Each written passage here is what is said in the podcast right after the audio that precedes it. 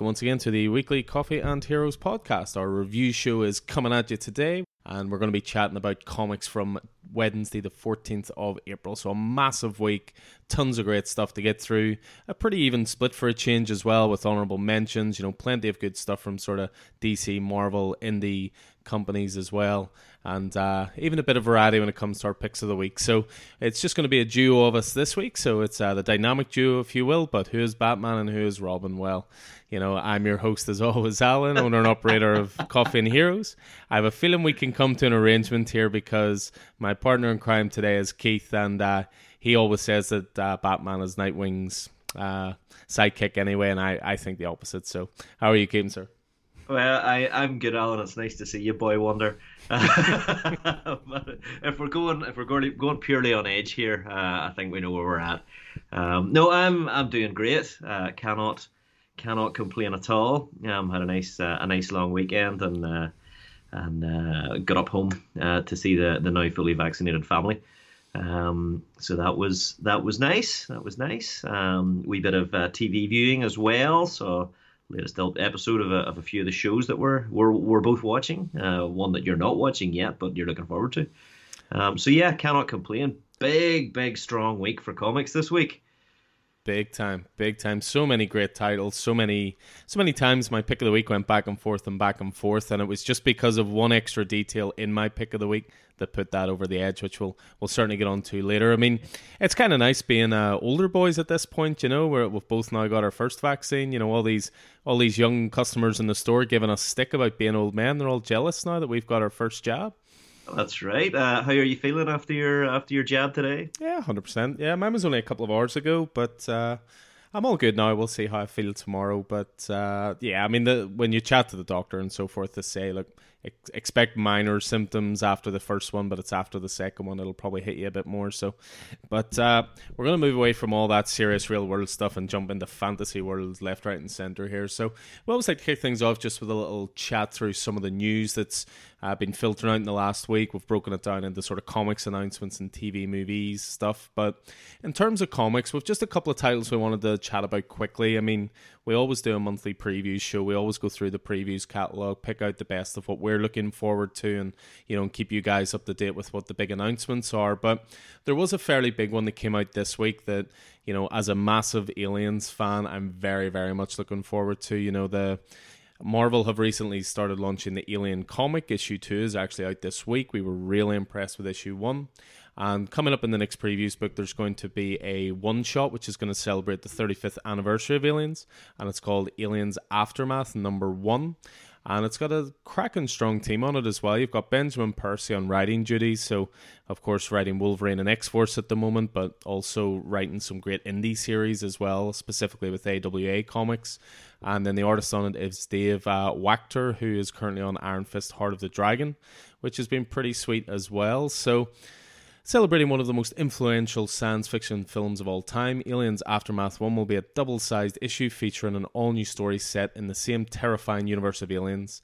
The action will take place at Hadley's Hope and present a terrifying possible future for LV 426, the location of the groundbreaking 1986 film. So, uh, yeah, this looks like Benjamin Percy's dream product based on what he's been talking about so far. So I think this is one to uh, one to look forward to. Yeah, I hadn't heard anything about this at all. So uh, yeah, really looking forward to that. Just based on what you're uh, just just based on your your blurb just there now. Yeah, nice wee uh, Phil Noto cover for it as well, and you know th- th- that's what I really enjoyed about the first issue. Not to double back too much, but the first issue felt like it was part of this universe. It slipped mm. in seamlessly, so uh, so hopes are high for that. So Marvel are treating the uh, the Alien franchise really well so far. So looking forward to that continuing. Uh, what else did we have announced? We had a we had something that ruined Keith's OCD slightly, despite not being the biggest Batman, uh, sorry, the biggest fan of Christmas in the world. Uh, so obviously, Tom King and Claremana's back cat has four issues in. It was going to be twelve issues in total. Uh, there's been this little sort of advent calendar motif in the opening two pages, so perfect for twelve issues. So of course, they announced the thirteenth issue this week. Why? Why? Well, this one's going to be just a one shot. Now, it's actually going to be uh, an artist called John Paul Leon on it uh, and Tom King writing. So it's going to be a one shot that's going to explore the, the deeper connections shared by Bruce Wayne and Selina Kyle before they even took on the costumed identities. So, uh, yeah, special one off issue illustrated by John Paul Leon. Uh, traces the life of Selina Kyle from her earliest days to her entry into the criminal underworld and reveals that Bruce was actually a presence in her life all along. Some great romances are destined to be, and then you have a cover there with a huge Christmas tree on it, so I can definitely see why you're a huge fan of this, Keith. I mean, Christmas, Christmas, where Christmas is supposed to be. I'm absolutely fine with it. We've talked about it before. What's annoying me about this is is just exactly that. They'd set up this advent calendar motif you know 12, 12 windows we're seeing those windows in the first two pages of every book we're seeing them opened you know at the start of every chapter and there's there's something behind them so i just i don't know it just annoys me a wee bit that whatever this was couldn't have been part of the you know the actual story and having to release an additional thing i'm excited about uh, john paul leon uh, on it uh, i mean well known for his work on earth x alongside he did the penciling work uh, on Earth X, uh, which was the the Alex Ross book. Uh, Alex Ross and Jim Krueger. Um, so and the further adventures of Cyclops and Phoenix. Uh, so he was, uh, yeah. So I'll, I'll, be picking it up for that for that alone, obviously. But uh, yeah, just I mean, if you're if you're going to plan a thing, stick to a thing. Well, it still is a thing because Clay's not drawn on this, so the the the Clay Mann uh, Advent calendar will still exist. It just won't have a John Paul Leon uh, little uh, window on it as well. So, yeah. I see this week that there's probably something more interests yourself than me because I know you were a willing participant in it as well. I see that Marvel revealed the results of their groundbreaking X Men vote. Yes, so they, they have indeed. They, they've revealed the, the biggest winners and losers of the, the election. Uh, and in fact, what they did was they put out uh, mini comics uh, with each of the, the losers, I guess. So they put out a series of, of, uh, of strips, you know, comic strips featuring Strong Guy and Forge. Uh, Strong Guy, incidentally, is who I voted for. Uh, Boom Boom and Tempo, Armor and Morrow, and uh, illustrated, I think, by Mike Henderson, by Nico Leon, and uh, Emilio Laiso, with uh, R- Rachelle Rosenberg providing all the colors, and uh, I think Zeb Wells, the Hellions writer, you know Zeb Wells quite well. he he he wrote them all, so it was just them sort of you had one with Strong Guy and Forge commiserating each other at the bar, and uh, and all of these sorts of things. I guess they're they're add-ons to the Hellfire Gala. So uh, so yeah, it's uh, they, they have released the, the final results of who will be on the X Men team. So uh, and the result of that was the uh, was Polaris. She she won the the real world vote. Uh, so it's interesting to see all these other folks who who didn't these other characters who didn't make the vote. Which so the vote obviously was by the, the the citizens of Krakoa. It was amongst Polaris, Banshee, Strong Guy, Forge, Armor, Morrow, Boom Boom, Tempo, Sunspot, and Cannonball. Um, one of them was guaranteed a role, but there was the real world vote as well, uh, done via Twitter and Marvel's website and whatnot. So I think it's just it's just a fun thing. So Polaris did win that vote and will be the final member of the new X Men team. Indeed, a new X Men team that is going to relaunch with a brand new X Men number one. So, this was news that was quite surprising. I, suppose we shouldn't be surprised given the, the vote that they were doing, but I just assumed it would maybe be on a different title. Now, ever since House of X and Powers of X, Jonathan Hickman has been the head of X. He's been writing a few of the, the X titles, co writing some of them with other up and coming writers. But less than two years after relaunching with X Men number one, it's hitting the reset button kind of, sort of, once again. I mean, it's it's it's going to focus on a new team, so a new iteration of the X Men, which is going to feature Cyclops, Marvel Girl, Sunfire, Rogue, Wolverine, Synch, and of course the newly anointed Polaris. So it's going to be Gerry Duggan on writer, writing duties, uh, longtime Marvel artist and brilliant artist Pepe Larraz on art as well. So, what's your thoughts on this? I mean, obviously you're you're more of a Marvel guy than me. I'm a little concerned at being relaunched again so quickly, but is there a reason for it? Uh, I think so, and I think it's just what we were talking about. So the this this whole Hellfire Gala thing and uh, and this this relaunch has come from the same place. Gerry Duggan is taking over writing duties from Jonathan Hickman. Up until now, I mean, Jonathan Hickman remains the head of X uh, and is also writing, I think, a couple of other another X book.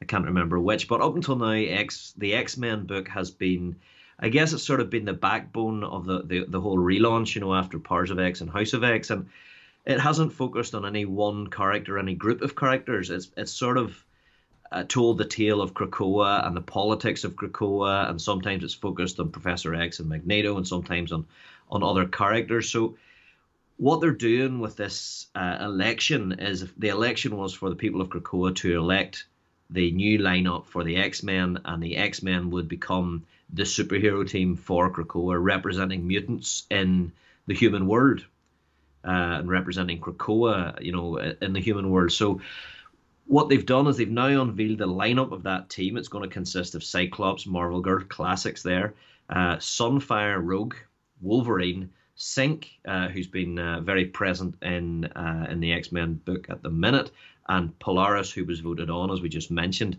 So because they're they're changing, they're refocusing the direction of this book to be to be a superhero team again. I can understand now. I don't necessarily agree with it. I'm not a big fan of relaunches for relaunch's sake, but you know, you could you could call this the start of season two of of the X Men. Uh, I know that idea sort of appeals to you. Yeah. That that you know, but but yeah, they're refocusing the book to be more of a superhero book again, and and I think that is why they're that is why they're relaunching. Uh, Pepe Larraz on art uh, is is a great shout. Gerry Duggan has been central to Marauders and a number of the he's been very central to the to the the, the House of X Powers of X, Reign of X stuff. Um, so I'm happy to I'm happy to see it. And we should be clear that it's not. This isn't. This isn't like going back or cycling back on any of the House of X or Powers of X stuff. That is very much redefined the entire X corner of the of the Marvel universe. It's just about this. It's just about this one book refocusing on to be something something different now that now that the politics and the, the geography and everything else of Krakoa have been fully fully established. So it's also interesting. It looks like um, it looks like we're going to see uh, a lot of different artists on is it on covers. Um, it looks like uh, oh, let me see. Yes, we, so we're seeing depictions of each of the characters. Uh, we've got Juan Cabal and Professor X. Carmen Carnero and Marvel Girl, Peach Momoko and Sunfire, of course, Iban, of course, Iban Coello and Synch, RB Silva on Cyclops, Nacha Bustos on Wolverine, Patrick Gleason on Rogue, and Joshua Cassara on Polaris, and that'll be the the Stormbreakers covers for uh, for the the X Men books. So, um, yeah, I think they're they're sort of paying homage a wee bit to Jim Lee's 1991 X Men number one with that as well. So. Uh, so yeah, good stuff. I'm I'm excited. I'm excited for the the Hellfire Gala uh, you know, I, I, feel like I should be picking out a suit uh, and uh, and going along myself. And I think that's the feeling they want you to have nearly. Um, and I'm excited for this uh, for this uh, X Men number one in the direction it's going following uh, following that. Well, here's hoping it hits X Men one from Jim Lee kind of sales numbers once again. Wouldn't that be great?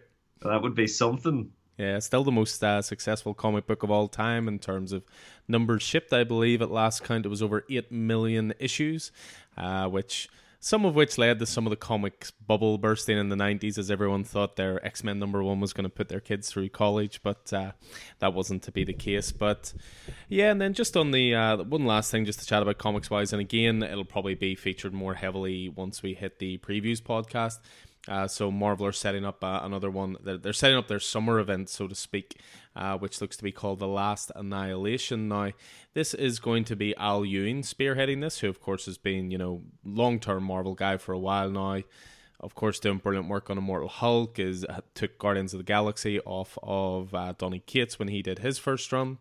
Uh, I believe he was part of Empyre as well. It was Al he spearheaded that as well. Yeah.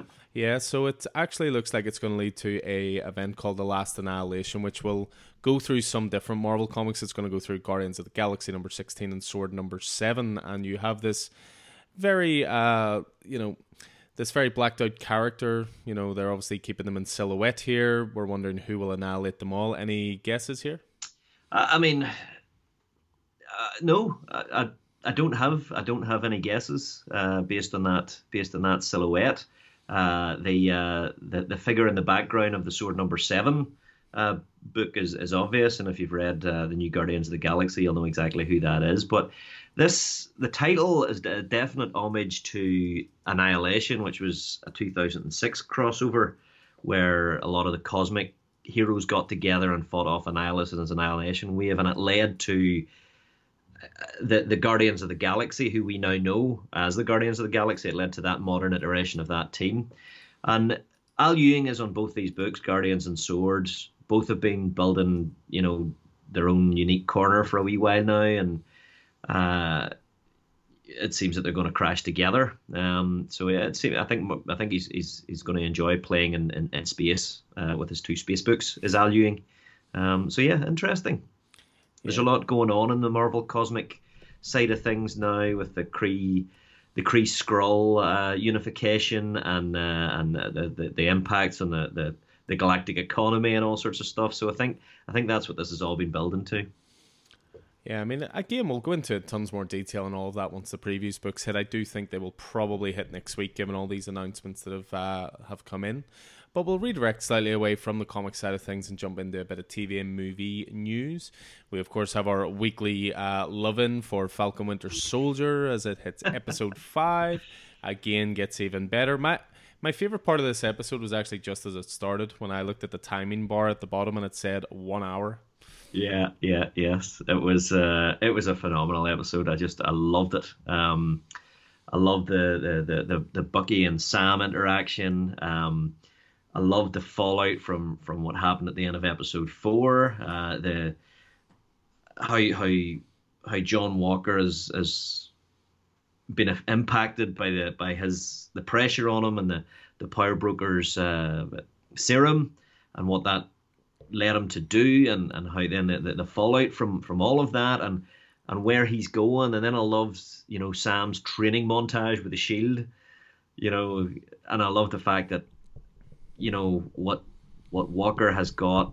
In some ways, the the quick way through the serum, Sam has has, has got through hard work and training. You know, and that that fantastic montage. So some great lines in it. Uh, the introduction of uh, Countess, Countessa Valentina, uh, a well-known Marvel uh, Marvel Universe character. Is she uh, is she good? Is she bad? Is she somewhere in the middle? Uh, so I really I really enjoyed all of that stuff. Um, yeah, brilliant, brilliant stuff, and some surprises about Sharon Carter too. Yeah, there was just there was tons of great surprises the whole way through the episode. I mean, but some of the best parts of it for me were the quadra parts. You know, yeah. seeing, you know, Bucky and uh, Sam just coming together as a community and trying to help each other, you know, obviously with the boat and what that means and rebuilding. Obviously, rebuilding and rebirth is sort of a big um, theme running through all of this, coming out of the events of, you know, Endgame and the five years that everybody lost and all that kind of stuff. I will say with the training montage, I found the placement of it slightly strange because they were showing this uh, montage and Sam wasn't that great with a shield. But about five minutes earlier, there was a scene where him and Bucky are just throwing it around to each other perfectly. And I was a yes. I was a little bit like this scene should have been before that sort of thing. But small gripe, small gripe. At the end of the day, the trainer montage was much more intense, so you can write it off as that. But yeah, I mean, it felt nearly like they were playing catch whenever yeah. they were, you know, they were playing it. But I think when it was Sam by himself, he was he was pulling in the gymnastic stuff, and uh, and he was, you know, he was bouncing the shield off left, right, center, and uh, yeah, I mean, he, he didn't have his he didn't have his his body for backup. Yeah. You know, so yeah, great stuff. Great that's, stuff. That's fair. And then, and then yeah, the opening sequence, that opening fight sequence in the uh, in the warehouse between the three of them was just utterly brutal and phenomenal and inventive as well. Just real. I, I love how they consistently use Falcon's jetpack essentially in really unique ways while he's fighting to give himself bursts of power in different directions. Mm-hmm, mm-hmm. Uh, I take it you sat and watched through the uh, for the post credit sequence as well. Oh yes, yes. What did you reckon? Yeah, it was it was good to see. I mean, the thing is, we're obviously conditioned as Marvel, you know, cinematic universe fans to sit through credits now. With WandaVision, you didn't always get one, and with Falcon Winter Soldier, I don't think you've always got one either. But this was one I actually did sit with it because we were we were chatting. I think Vicky was still getting over it. She was so annoyed that you know Sam had opened that briefcase and then you never got to see what was in it. I think when it went to black, there was a really loud "Come on," you know, sort of thing. So followed by a disbelieving. Why is there only one more episode of this left? Uh, yeah, I mean, but what a what a finale they're they're setting up you know, Sam, the Flag Smashers are, are, are, are where they're at, you know, with the, the, the, the council. And so you're going to have Sam trying to stop the Flag Smashers from achieving their goal. Meanwhile, you're going to have U.S. agent who who will be uh, coming along to to try and kill off Karli, who Sam's going to have to try and protect. And you're going to have Bucky coming along, hopefully as well, uh, to to aid his buddy. But also potentially based on what Zemo has said, Yeah. trying to end Karli. So this is this is going to be this is going to be tense. It's going to be tense. Yeah, to say, to say the least. And and most pleasingly of all in the whole episode, they've left Zemo alive. Ah, brilliant! I mean, the, the, thankfully. the, the character development work that they have done, uh, you know, on that character in this last this last sort of three episodes is absolutely phenomenal. And it seems clear to me that Marvel have learned their lesson with regard to villains. Yeah. You know, they they have they have sort of gone okay. You know, because I mean, I think he he's what they've done with him is is one of the standout things of that series. Yeah, it's only taken them, you know, 50 movies and 10 TV shows. And it's like, maybe we can use this guy again instead of just killing all the villains off. Well, you know, they, they, they I mean, Batroc has become a thing as well. Uh, you know, he's a he's a great Cap villain, and uh, and uh, uh, you know, Georges St Pierre as well playing him uh, is is a great shout, and he's still around. So Yeah, some great stuff. And as you say, I think we're all looking forward to Friday evenings now. More, more than most evenings, because not only do you get Falcon Winter Soldier, you also get Invincible, although I haven't gotten to that just yet. no, you haven't. Um, I mean, obviously, I'm not spoiling for you, but still, a, I mean, an immensely strong show, uh, and they've. Uh, I don't. I won't be spoiling anything for you because you've you've read the book, but we're we're in uh, in D.A. Sinclair territory now. Ah, Um, so uh, so that's quite good. But it was lovely, lovely moment in Invincible this uh, this week. Uh, I heard a song. You know, there was a song synced into the, the, the episode, and I thought I recognised that tune. It was by Soak from Derry. Mhm. Uh, so uh, a, a a Northern Irish artist has a song uh, synced into uh, that episode of Invincible. they should just retire now. It doesn't get any better than that. Well, I mean, she's she's been doing pretty she's been doing pretty well, but it's just I mean, the last time I heard something like that was the Bonnevilles um, had a song synced into True Blood. Uh, so, but so it's always nice to hear a Northern Irish artist uh, uh, recognized. You know, Ah, absolutely. And uh, yeah, I'm really looking forward to, to digging into Invincible. So, you know, it's I think I've about 10 issues to go. So, I'm, you know, excuse my French, shit's getting real. So, I need to finish that off. But yeah, so I'll look forward to that. And then, of course, there were a couple of trailers dropped this week. There was finally, finally, finally a look at Shang-Chi. Uh, this must have got you very excited. As, Oh, both, yes. both a Marvel fan and a martial arts fan. hundred percent. You're exactly right, Alan. I really enjoyed it. Um, it's a it's it's Marvel. Marvel are, are twisting here. They're taking a lesser known character, uh, you know, uh, possibly a lesser to some extent a lesser known cast, and doing what they did with Guardians of the Galaxy, but you know, and they're they're exploring a slightly different side of the Marvel universe again. Uh, we're we're more into the you know the the, the I guess the the kung fu and and super spy you know espionage sort of era here. Uh, they are they're picking up I guess a thread that that has been there since the start of the Marvel movies. The the Ten Rings, who were the the group who captured Tony Stark uh, in the very very first uh, Iron Man movie uh, and held him held him held him to ransom. Uh, were the Ten Rings? Then of course that escalated in Iron Man three with the with the Mandarin. Uh, or not the Mandarin, as the case may be. Uh, Terry, t- uh, what do you call him, Tony? Uh, Trevor Slattery, uh, you know, so the the guy playing the Mandarin, and the the the Hail to the King uh, short, we discovered that uh, that Slattery was was acting on behalf of the actual Mandarin. The Ten Rings, of course, is a reference to the Ten Rings of Power that the the Mandarin wears in the comics, and in this. Uh, which is Shang Chi and the Legend of the Ten Rings. I think we're really going to get to the get to the core of that. I think that Shang Chi's background has, you know, become uh, problematic because Shang Chi's father in the comics was originally Fu Manchu, who uh, was very much part of the incredibly racist Yellow Peril uh, side of things back in the in the 60s and 70s. But I think what they're doing here is they're they're they're putting two and two together, uh, and they're they're I think the, actual Mandarin is going to be possibly Shang Chi's father, uh, and the the, the the the gist of it seems to be anyway that that the father is in charge of a criminal organization has all has always been the case uh, in Shang Chi's history, and in this case he's given he's given his son Shang Chi I think it was ten years to live his life before he's he has to take up his role. And I don't think she's willing to take up that role, having seen life outside of this criminal organization, and is going to set himself up against his father. but it looks fantastic. Looks fantastic. What did you reckon? Yeah, very much enjoyed the trailer. It looks like a bit of a breath of fresh air in the Marvel universe. I think you know, it's I, am always one who loves the real world stuff in it. Hence the Captain America love in those movies. Even stuff like Ant Man, which is sort of set in the real world and in San Francisco, and you know stuff like that.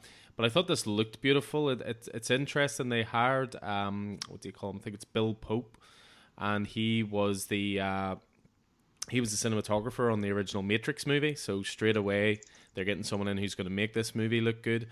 The thing that stood out to me the most in this trailer, though, is something that gets me very excited. Is there's an actor in it who is going to be playing what I presume to be the villain, a character called Wen Wu, and mm-hmm. the actor's name is Tony Leung. Now, I'm a huge fan of his. He was in the original. He was in a movie called Infernal Affairs, which was the basis for The Departed. He was also a, a frequent collaborator with a, a, great Far East director called Wong Kar Wang. Um, mm-hmm. Uh, sorry, Wong Kar Wong, sorry, and he did movies like In the Mood for Love, 2046. It's just an actor I'm a big fan of, and he's always done brilliant in sort of Chinese movies, but he's never really had a big break in an American movie. So when I saw him in this trailer, I got very, very excited about that as well. So casting looks interesting. The movie visually looks great, and again, it's it's a nice change of pace that it's both a it must be both a positive and a negative that when you hit so big with Endgame and the fate of the entire galaxy is at stake, you have to go smaller with your stories. You can't you can't go bigger than that straight away. So things like Black Widow, which is espionage, things like this.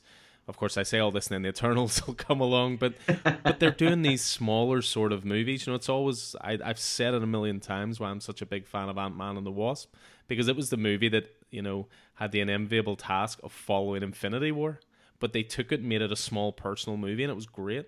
So yeah, hope, hopes are very very high for this. Trailer was very good.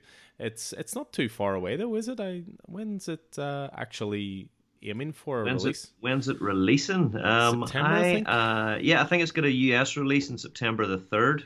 Yeah. Uh, we tend to now get the Marvel movies actually ahead of the US release. Yeah, so we'll probably get uh, end of uh, August then. Yeah, maybe. So, and and I'm very much looking forward to seeing both Black Widow and it in the cinema.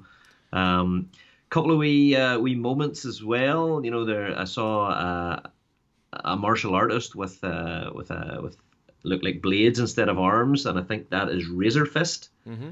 Uh, from the, the from uh, Marvel's catalog, um, I'm pretty sure that was that was Razor Fist, and um, and yeah, it does confirm that uh, that uh, Tony Leung is as Wen Wu slash the Mandarin, who is Shang Chi's father and the leader of the Ten Rings. Uh, so there you are. Um, yeah, really looking forward. Really looking forward to this. Uh, as you say, for both uh, the, I mean, the, the the fight choreography in this is going to be phenomenal. Yeah, to say the least. So, yeah, so really looking forward to that. Check out the trailer if you haven't already.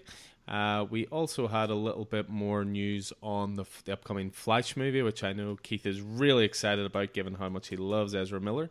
Um, but we started to get a few more details on this, and it looks like Michael Keaton is confirmed as being in this as Batman. You also have Batfleck in this as well. It's being directed by Andy Muschietti, uh, who I believe directed It. Yeah, It and It too. And uh, they they sort of did like a tr- uh, a logo announcement, little uh, little grab of music and basically said that they've started filming now. So the, the DC movies are starting to slowly get going again.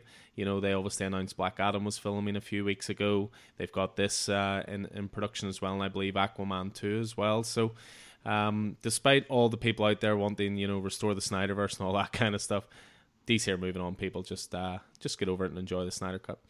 And so there was that. And then one last thing we had noticed was uh, one of the possibly, I would say it's the second best Spider Man movie. Enter the Spider Verse animated movie from a few years ago, which was absolutely fantastic, following mostly uh, Miles Morales, but also working in other Spider Man. Uh, the sequel to that is currently being worked on, but in a slight surprise, they have actually changed directors for it. So this came out in 2018 and um, was directed by Bob Persichetti and Peter Ramsey. Uh, but I believe with the new one that there is going to be three new directors. Three directors in itself sounds weird to me. Yeah, I mean, I, I agree. It's I, so Joaquin dos Santos had already been reported as as directing this, but they've added uh, they've added two additional directors, uh, Kemp Powers and Justin K. Thompson, as a trio uh, directing the movie, and they they've made a, a joint statement saying the crew behind Spider-Man into the Spider-Verse set such a ridiculously high bar. Uh, and we're humbled to take on the challenge of charting the next chapter of the story of Miles Morales. Um, and the, the, writers of the original, Phil Lord and Chris Miller, are saying they're very lucky to have the, them on board. So, um, yeah, I don't know. I don't know what's going on there. As long as they keep that really class visual uh, animation style, then I think we're all in for a in for mm-hmm, a good mm-hmm, time. Mm-hmm.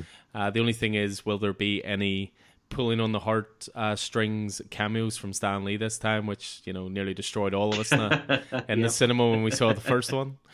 I don't know. I I, I nearly feel like like uh, we should that what we have is what we've got. Yeah, that's uh, You know, so yeah, absolutely. But that yeah, is... looking forward to that one.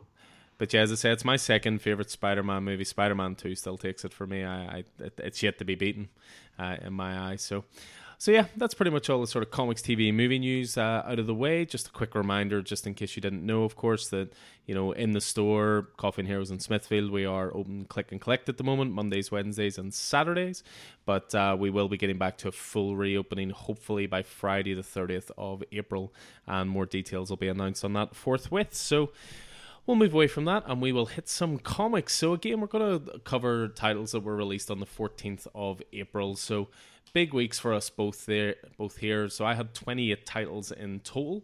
Uh, weirdly enough, DC was my least, but I think that's just because DC are putting out less titles these days, which I'm all for. Uh, so six DC for me this week. I had eight Marvel. I had 14 indie. And then I had one indie hardcover book, which is uh, a series called Black Science by Rick Remender and Matteo Scalera. I was able to get the third hardcover collection of that and uh, add it to the collection. So that was me this week. What about yourself? Uh, I'm six behind you. That is a that's a chunky uh, indie number you've got there this week, Alan. I have to say that's that's quite quite special. Yeah. Um, I had uh, 22 titles in total this week, so six behind you. Uh, five DC, so only one behind you on that. Uh, you must have got one that I didn't. Uh, but uh, 10 Marvel and six indie, plus I got one indie trade paperback, and it was one that one that I've already read but I didn't own. Uh, mm-hmm. and I realized whenever I went down to pick up my pull list last week that I didn't own it, so I picked up uh, the fantastic Blue and Green by uh, by Ram V. so that was that was yeah good good purchase. Yeah, I think when it comes to the DC titles, I think the one that I had ahead of you this week was uh, American Vampire. Was uh, was out this oh, week. of course, 19. which I will eventually get in a giant omnibus. I'm quite sure. Uh, which will be a great investment because it's an absolute brilliant series. So, uh, so yeah, so that was us for the week. And uh, as ever, we'll always jump in with some honorable mentions before kicking into our picks of the week. So.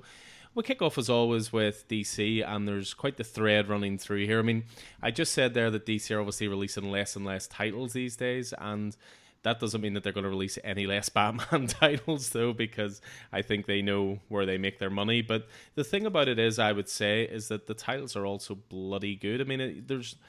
I'm not even sure there's a dud Batman title out there at the moment, but uh, yeah, I'm sure there will be someone who will correct me on that and say something's terrible. But this week was a strong week, and the first title up that we're going to have a quick chat about was one I think we were all looking forward to. Again, it's always on the basis of follow creators rather than characters because even if this uh, writer wasn't writing Batman the Detective this week, I would have picked up whatever he was writing, and that is, of course, Tom Taylor.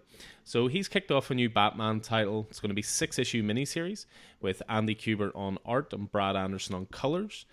Weirdly enough, it was originally called Batman the Dark Knight, uh, and the title get changed halfway through to Batman the Detective. I think they should have stuck with the original title because this actually reminded me of some uh, some Frank Miller vibes here with The Dark Knight Returns. This is very much a a darker, older Batman who's lost so much, who's brooding in caves, who's wearing his battle scars. He's lost Alfred. He's he's lost Robins along the way. And then in this uh, series, it's so far with issue one anyway. The the key theme seems to be him wondering how much uh, difference he's actually made during his time as Batman, and he's actually able to quantify it in places. He's able to say, "Well, I've saved X amount of people who are alive right now who wouldn't have been." But then that's what this terror group in this one actually aims for. So Yeah, really, really strong first issue. I thought uh, really class interaction with Gentleman Ghost and a, a, a great beatdown fight, uh, showing Batman's ingenu- ingenuity again. But yeah, I was really impressed with this. What about yourself? What do you think? Yeah, yeah, I really enjoyed it. Um, I can see why they changed the title uh, because although it is a, as you say, a slightly beaten down, older, beefier Batman who's you know he's lost Alfred and all of those things it it has a lightness that Frank Miller's stuff doesn't have. Mm-hmm. And and I think if you were the sort of person who was going, oh, that's not what I want, it's definitely it's not what you get. Look wise, yes, maybe, but but tone wise, I think very very different. Um, but yeah, I really enjoyed it. I thought you could. It's one of those that you could you could six issue mini. Uh, you could jump on board it without too much prior bat knowledge. Uh, would that be fair to say? Yeah, I think so. I, I think you can jump straight into this. I mean, Tom Taylor always writes stuff that's accessible anyway. Yeah. You know, it Yeah. doesn't matter whether he's he's writing Spider Man and doing Friendly Neighborhood Spider Man or he's doing Batman the Detective or an indie series or whatever. He's always an accessible writer. And what you need to back that up is a really good artist. And again, the art in this is really, really strong by Andy Kubert. I've talked a lot about about a title before that he, he collaborated on Tom King with called Superman Up in the Sky. And it's a beautiful looking title, and this is very much more the same. It has sort of a a cinematic feel to it, I would say, as well.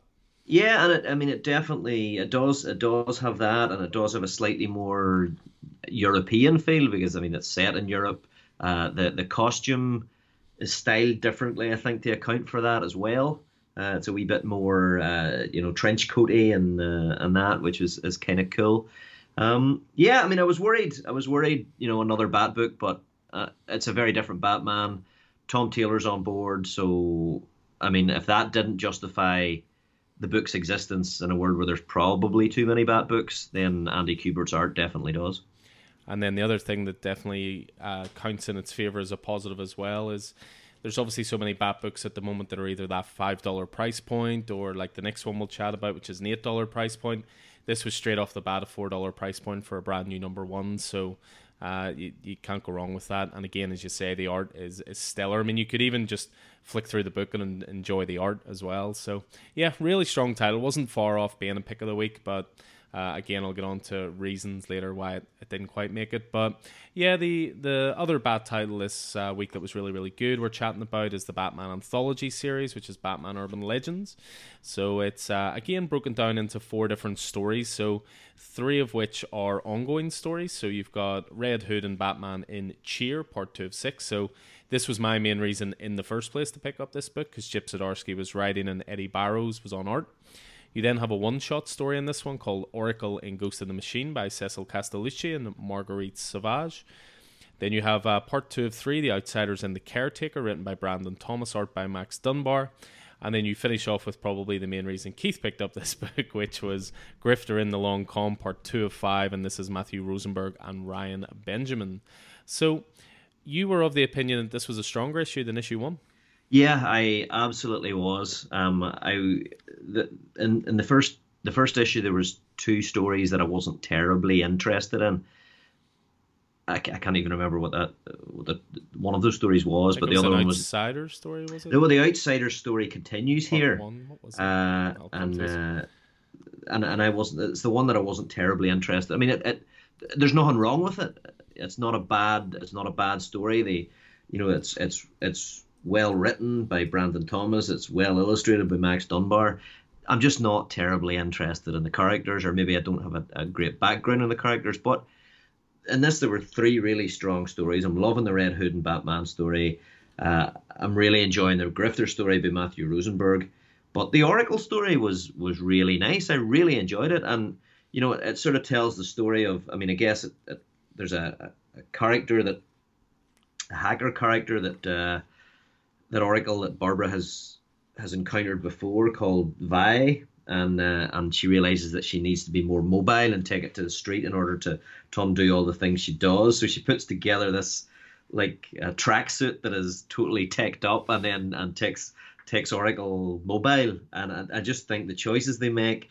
Both visually and stylistically with the character are, are fantastic. The it reminds me a wee bit of uh, of uh, a hacker character class from the Shadowrun role playing game, um, which I really enjoyed. And you know, she's got the she's got her smart glasses and her earbud, and she's still doing the Oracle stuff with the Bat family. But uh, so this was this I, this was a fairly standout story for me, I have to say. And if this was the direction they were going to take Oracle, I would be really pleased to see a mini series uh, from from that same team. Uh, very very busy panels, a lot going on, and, and juxtaposing physical reality against uh, cyberspace, you know, and all of this stuff. So it was very good. But the Grifter story, yeah, absolutely. Um, they're sort of nearly doing a sort of a Grifter, a retake on Grifter's origin in the DC universe, um, with his brother and so forth, and how he became Grifter.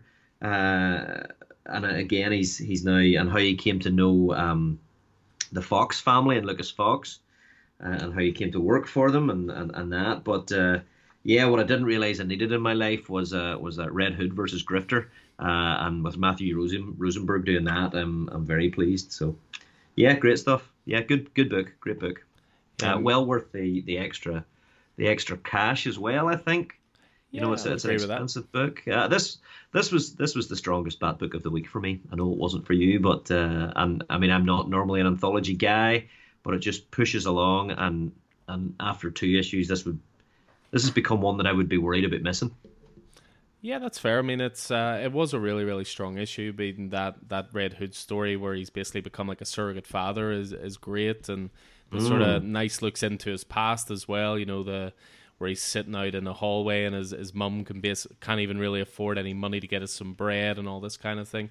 So it's a really interesting look into his previous life. The the Batgirl story, yeah, it was it was a lot of fun just going back on it. I mean, you gotta love it when you have a pun of a name of virus as the name for a computer hacker, and it was actually just nice. I know I love my da- my my dark Batman books, but sometimes it's nice to have a bit of color, and that's yeah. certainly what this provided. Because the other three stories in this are all very dark, set at night, rainy Gotham, violent, etc., etc. But this was a, a story based on sort of smarts, if you will, instead. So uh, yeah, really, really strong issue, and, and I would agree. I think it is stronger than the first one. I think the other one was a one shot, and issue one was a Harley Quinn Ivy one. I just yes, that's what it was. Yeah, yeah, that's um, what it um, was. So yeah, uh, again, I'm. I'm here as long as Chip and Matthew Rosenberg are both writing on this. I'm here every every month anyway, so uh, I'm glad those are the continuing stories in there. Mm-hmm. So yeah, so that was Batman Urban Legends number two, and then the last DC honorable mention of the week, uh, and again, you just can't get away from Batman to a degree. uh, Batman's fingerprints are all over this book. So this is Rorschach issue seven, so written by Tom King, art by Jorge Fornes, and colors by Dave Stewart, and has possibly the most surprising cameo in a DC book, possibly ever.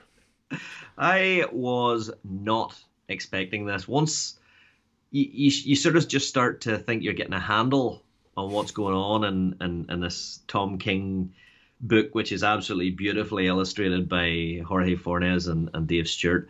As soon as you feel that you're getting a handle on it, he just pulls the rug out from under you. So last issue ended with uh, our unnamed protagonist detective meeting up with Rorschach, or at least someone in the Rorschach costume and of course you immediately start thinking, well, who's that? Is it is it actually is it actually Rorschach or uh, is it you know is it Walter Kovacs or is it is it Will Myerson who is you know we know had been wearing the the Rorschach costume and was shot, but more likely it's it's someone else taking up the identity of Rorschach and it was, but and I'm not sure who I thought it was or who I expected it to be, but I wasn't expecting who was under the mask. It wasn't some random character, nor was it an entirely new character. It was actually a real person, someone well known to all of us.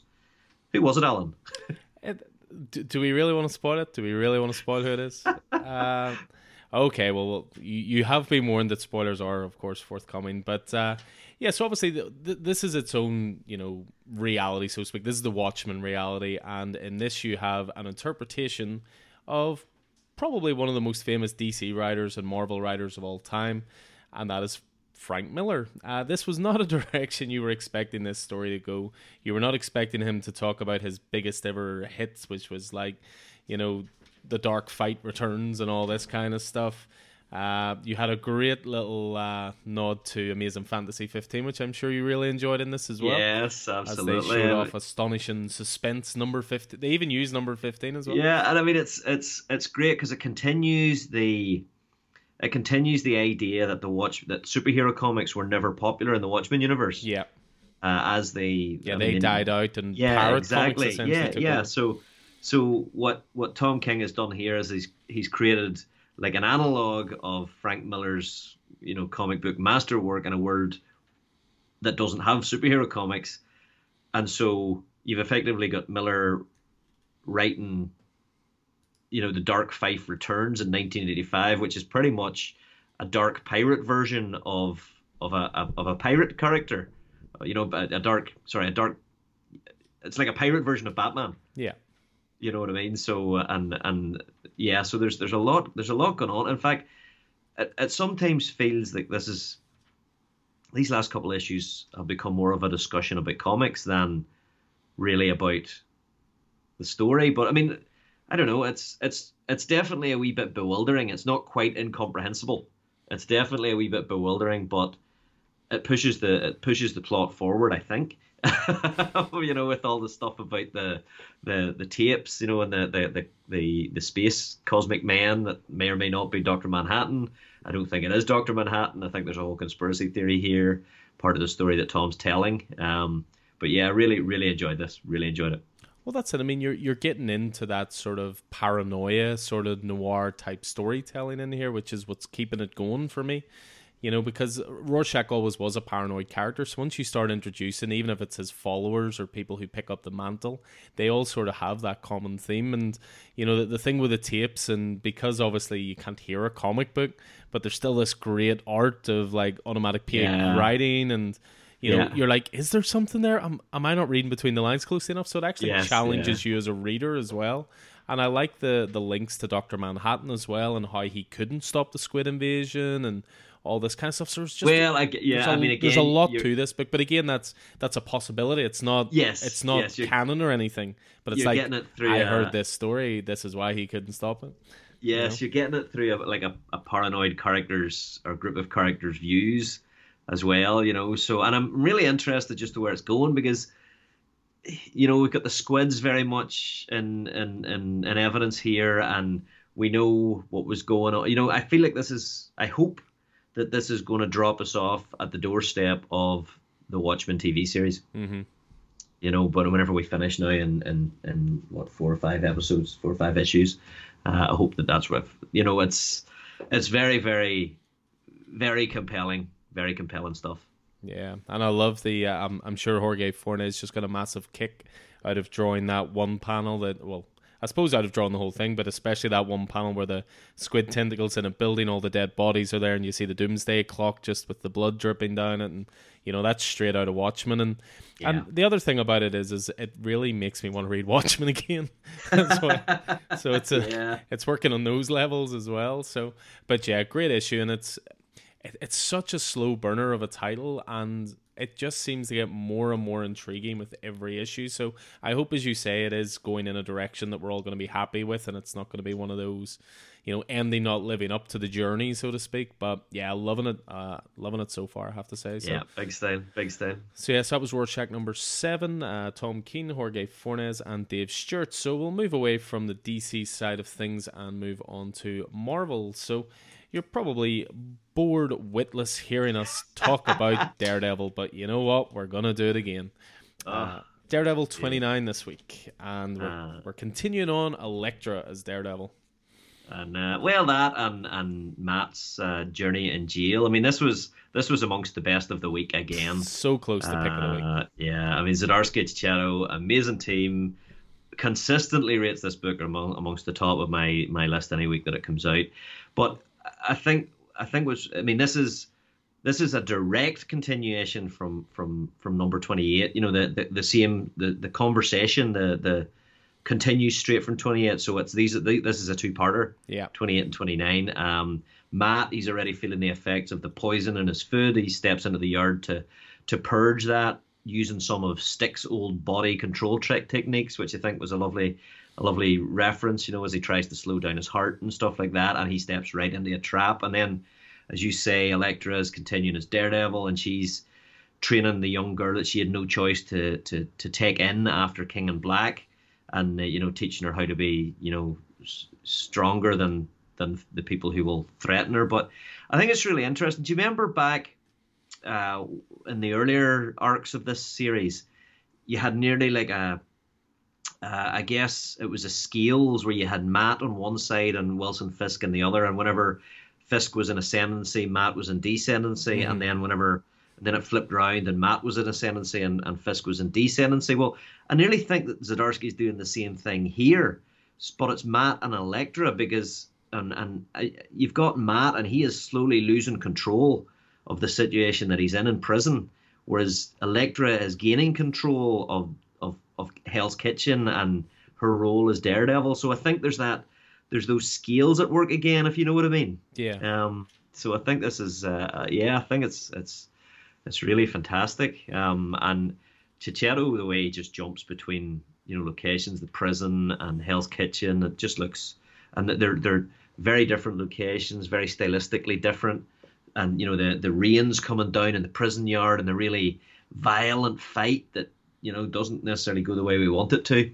Uh, it's, it's great stuff, and then all set against the backdrop of what's happening, you know, with uh, with the Libris gang and all of that sort of stuff, um, and, and and Wilson Fisk and so forth. Very very good stuff. Yeah, lots of spinning plates here, and it's it's good to see callbacks to that Daredevil annual. Annual, sorry, that obviously introduced Fisk's son and introduced. Mm, oh you know, yes, of course. And introduced Matt's brother, and you know it's it's you know you even get that little sort of whoa whoa Fisk's son. Check out Daredevil annual number one. You know there's something Yeah. pleasingly old school about that. Yeah, So it's yeah. It feels like uh, it cast back to um, yeah some of the the Anno Daredevil stuff. You know the the the eighties and early nineties stuff. I think yeah, I think he's doing that deliberately. And one of my favorite parts actually was uh, as well as going back to Stick's, you know, uh, meditations and instructions and so forth. He remembers a night out with Foggy where guys challenge him in the street to a fight and Foggy starts dancing. So they just look at him like, you absolute weirdo, let's get out of here. Yeah. Uh, which I thought was really nice as well. But yeah, Marco Checchetto, that man can draw a fight in the rain between 50 people. Oh yeah, and I, I mean I think what you're saying, you know, the references to Stick and the references to Foggy keep those characters present even whenever Yeah. they're not in the book. You know, it's uh, it's really cool. Yeah. Yeah, so uh, again, one of us probably would have picked this as pick of the week, except we're sick picking it as pick of the week. Just, just get on it. If you're not on it, it just continues to be awesome. Um, another title, you know, well, may as well just continue with this. Gee, I can't believe we're on our third Zdarsky title already. Yeah, Maybe- this is this Chip Zdarsky loving. yeah, Yeah, people are going to think he's paying us at this point. But uh, why don't you take point in this one? Because I actually thought this might have a shot at your pick of the week. interesting. Um, so yeah, we've got uh, we've got Spider-Man: Spider Shadow number one uh, by uh, Chip Zdarsky, Pasqual Ferry, and Matt Hollingsworth, and it seems to be launching a new era of Marvel's seminal What If stories, probably in line with the would you say the anticipated animated The series? animated series coming soon. I'd say so. It's good to always have that cross recognition. Um, I think you should take over in this one because I think you might have enjoyed this more than I did. Oh, real? Are you not a fan of what if stuff?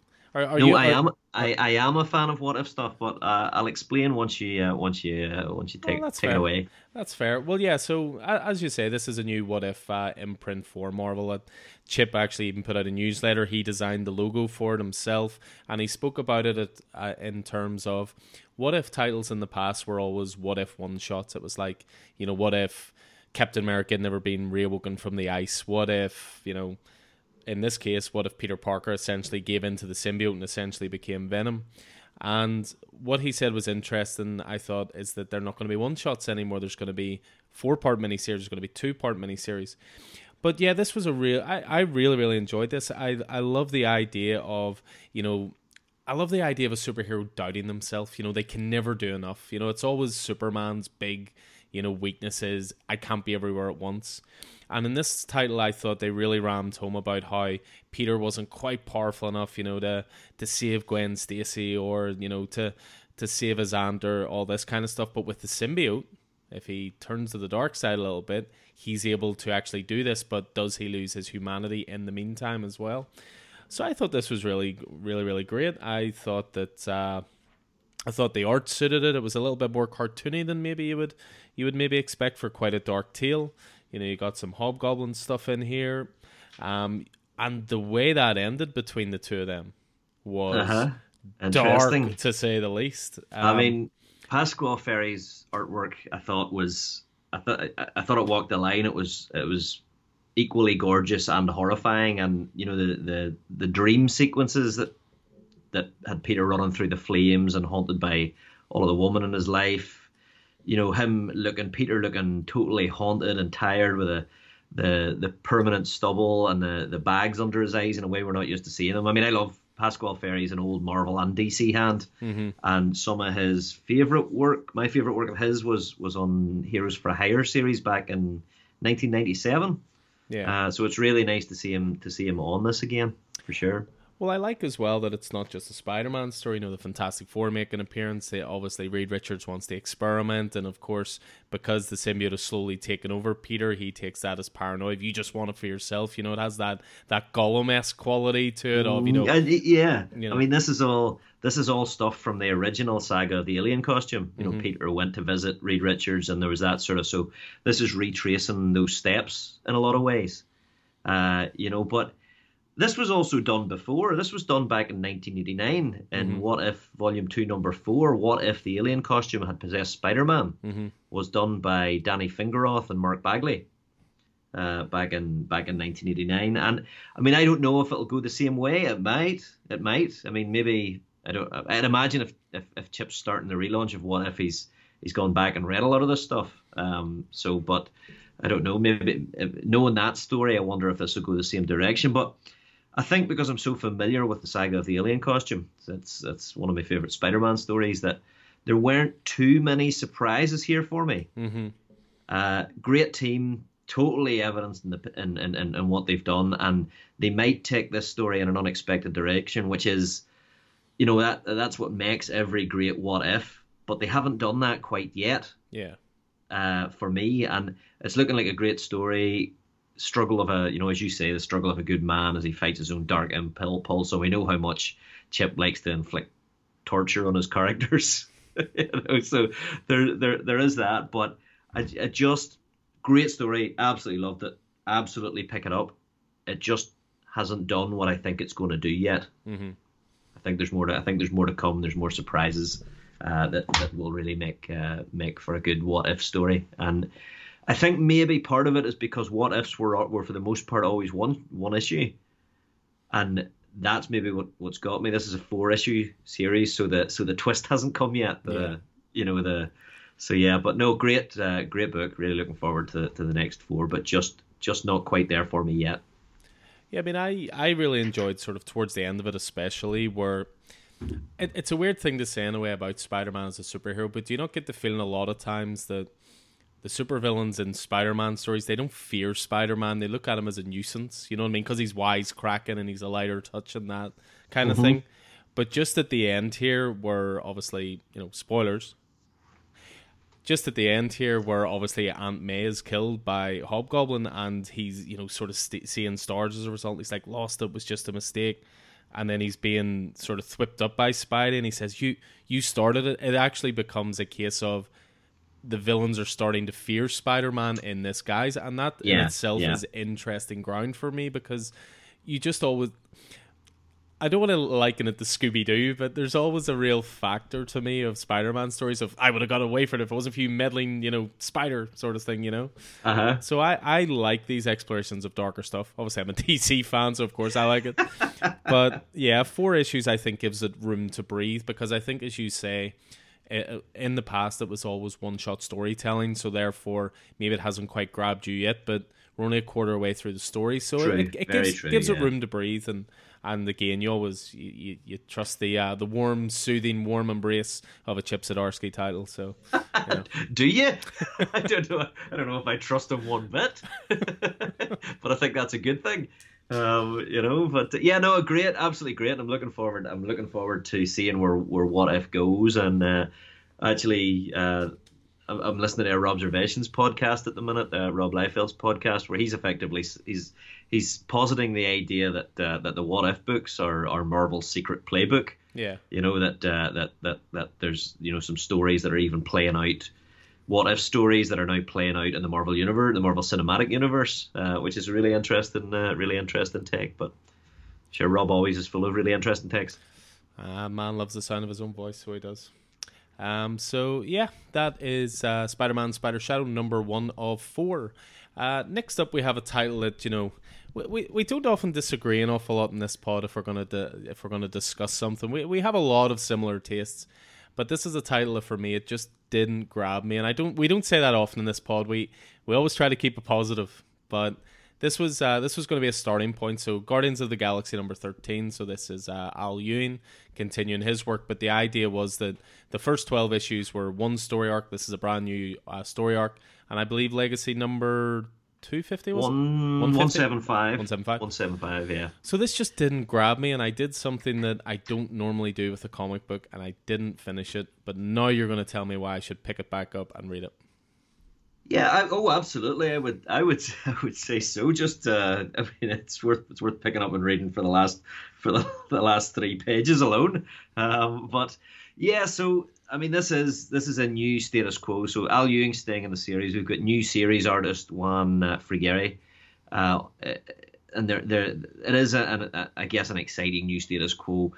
And because of that, the art change from I think it was Juann Cabal uh, isn't so jarring uh, and I guess with a new feel of the book, it was the perfect time to, to do that. Juann Cabal is a hard act to follow, but uh, but Frigeri's art is kind of it's kind of clean and appealing. So we have the Guardians Guardians as a result of everything that's happened in the previous twelve issues, taking on a more professional galactic superhero role, um, and and expanding and dividing the teams. So a portion of the team is answering a distress signal from Emperor Hulkling. So we're coming off Empyre here as the uh, the progenitors attack his people. The other half of the team, or maybe quarter of the team, uh, we maybe haven't seen the whole team yet, has been sent to find a survey team that has gone missing after discovering a new world in a in what looks like a sort of an aliens esque situation. And both teams find themselves with more trouble than they expected, and there's a new enemy revealed that I did not see coming, and definitely, definitely worth reading those last three, uh, those three or four, three or four pages for Alan. So it's taking a fresh look, new headquarters, there's new costumes. All of the all of the team have have added the the Guardians logo to them in some way. Uh, you know whether it's Nova's badass, uh, you know, 80s biker cut over his costume with the, the Guardians logo on the back or whatever. Um, they're more organized than we've seen before in this series. The Guardians are always kind of misfits, but they've become a true superhero team, and they're they're doing it very surprisingly well. Um, and while professionalism might normally indicate, you know, less crack, you know, the usual snarky playfulness is here. Um, and I mean, Al Ewing knows the personalities of these characters that we've that we, we've come to know and love. I guess maybe that's it. Maybe you haven't come to know and love them, Alan. I think that's fair. I mean, my the, one of the reasons it didn't grab me was just the cast is so large, and there are certain characters, you know, maybe legacy characters that I know a bit more, but it it just didn't come across as maybe very new reader friendly, so to speak. Like Al Ewing's a brilliant writer, so I, have I've no doubt that you know it, it'll grow to be a great title. I'll probably give it a go again at some point. It's just obviously the pile was that big this week that you know sometimes yeah. halfway through something you sort of go, this isn't really grabbing me. Uh, but I have held on to it because uh, Vicky's a big Nova fan, so uh, obviously Nova's front and center of of this yes, Guardians team. So. so. so maybe I'll um, just have to get another go it is interesting because you'll you'll recognize most of the of one of the teams and maybe not so much of one of the others. So Nova, um, Gamora, Star Lord, uh, Hulkling, Wiccan, and Groot uh, and Rocket are in one team. Mm-hmm. So that would be the team that you would largely recognize.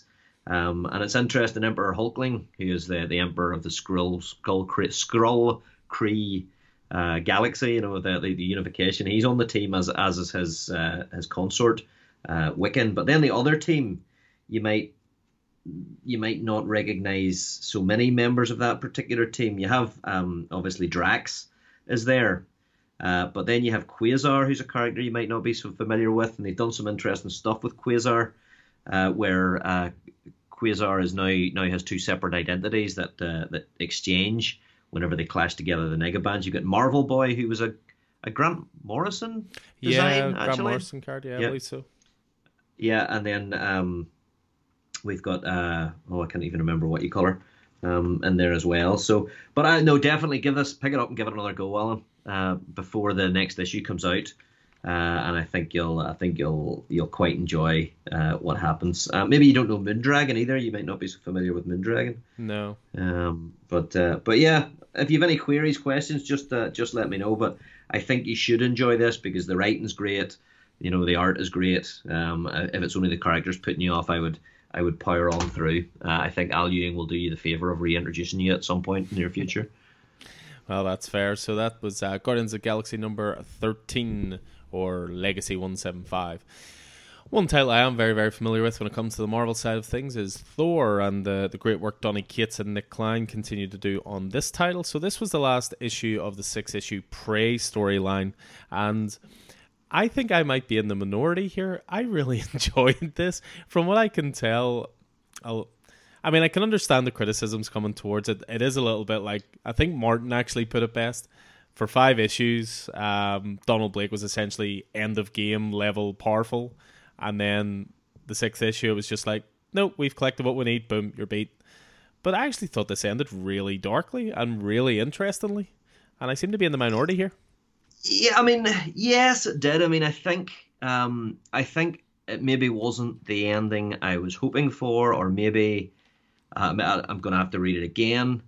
And I, I mean, I loved the the Prey storyline and the introduction of Donald Blake as the antagonist, and the story that followed was really inspired. But I just, I'm, I just have this feeling that that Donny maybe didn't stick the landing here, which is also the feeling I had about King Black. Mm-hmm. Um, but I think the ramifications from this will carry on into the future, and will the changes that have been wrought on Thor and Loki and uh, everyone by Odin's return will be felt further down the line. It seems very clear to me that that Donny has a master plan Yeah, long and term. he's moving all his yes, as he often has, and he's moving all his pieces into place. I think Loki, who probably capitalized on character development in this arc more than anybody, hmm is chief among those playing pieces, and I'm really interested to see what's happened. But but yeah, and and I'll be interested to see what happens with with Donald Blake uh, as well. Um, he he seemed to be he seemed to be suggesting that Donald I don't know some what Loki and Donald those last four or five pages might three or four pages might take a wee bit of dissecting, but enjoyed it. Just maybe wasn't the ending that I was hoping for, but then I also don't know what ending I was hoping for. Yeah, I think that's totally fair. I mean, I I just thought it was really tragic. I thought you had moments, you know, Donald Blake's breaking down, crying, just saying "kill me."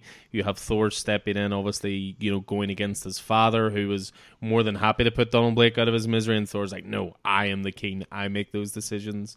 You know, it, it ultimately took everyone to take him down, and it took, you know, someone who's becoming my favorite character at the moment, Beta Ray Bill, especially after that other awesome series that launched as well. But you know, Beta Ray Bill coming back to the fore here as well. I really, really enjoyed it, and and the overriding feeling I was getting from a lot of people was disappointment. But but again, as you say, it's maybe with this and King in Black being in close proximity to each other, both coming to a conclusion similar time. There there was a similar feel to them, I would say, of we level up with new weapon, we take down big bad. Now we're on yeah, top, you know. yeah, So maybe maybe that, yeah, maybe that. But uh, is no, I'll give it. I'll throw it out and give it another go. Is there anything you can tell me about the snake at the end, who is essentially blinding Donald Blake? Is that any is that any sort of Thor mythology right there, or because there's no name mentioned? You know, it's just they seem to be low down in like a, a dungeon that only Loki seems to know about, and he says he renounces his title. It is yours now, and it Yeah. ends with essentially being blinded almost by a snake's poison or something.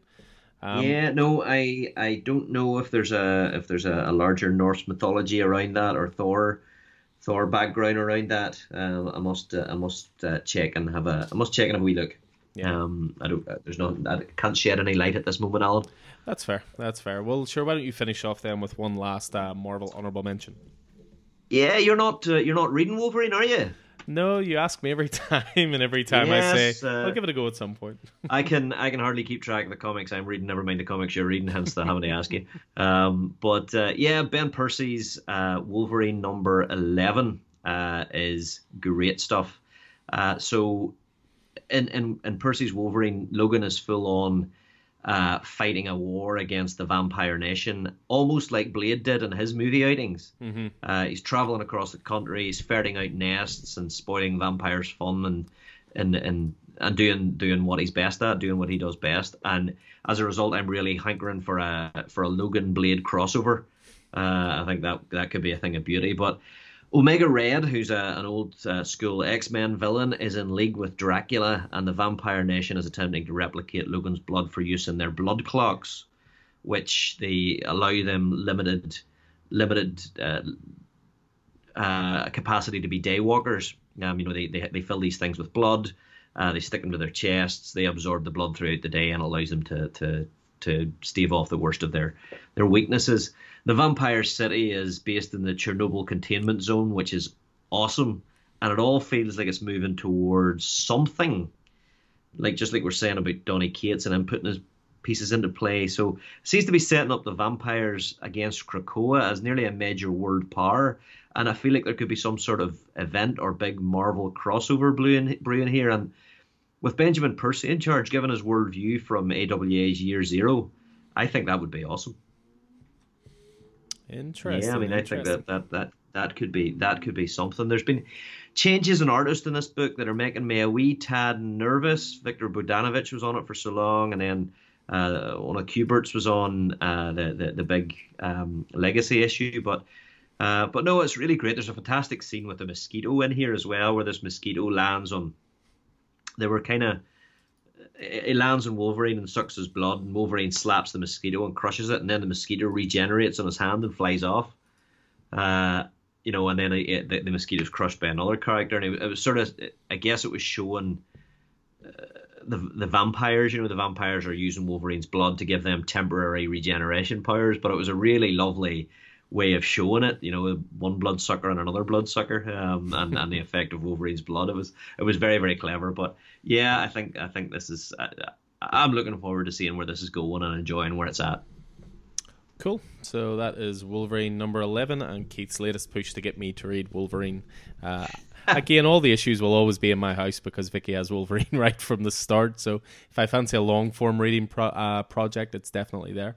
But uh, yeah, we'll finish off uh, Marvel there, and then we'll move on to indie honorable mentions. Then, so yeah, as Keith sort of pointed out in the in the intro, I did have a fairly big intro week, the uh, indie week. Sorry, this week there were a couple that really stood out, and uh, again, we're pushing that pick of the week territory. The first one, of course, was Canto and the City of Giants. This is a, a brand new number one, a three issue mini series, three issue side quest, if you will, uh, just before we get to Canto 3. So Canto, of course, is uh, you know the creation of David M. Booher and Drew Zucker. We were fortunate enough to chat to them on the pod not too long ago. You can certainly find it in the back library.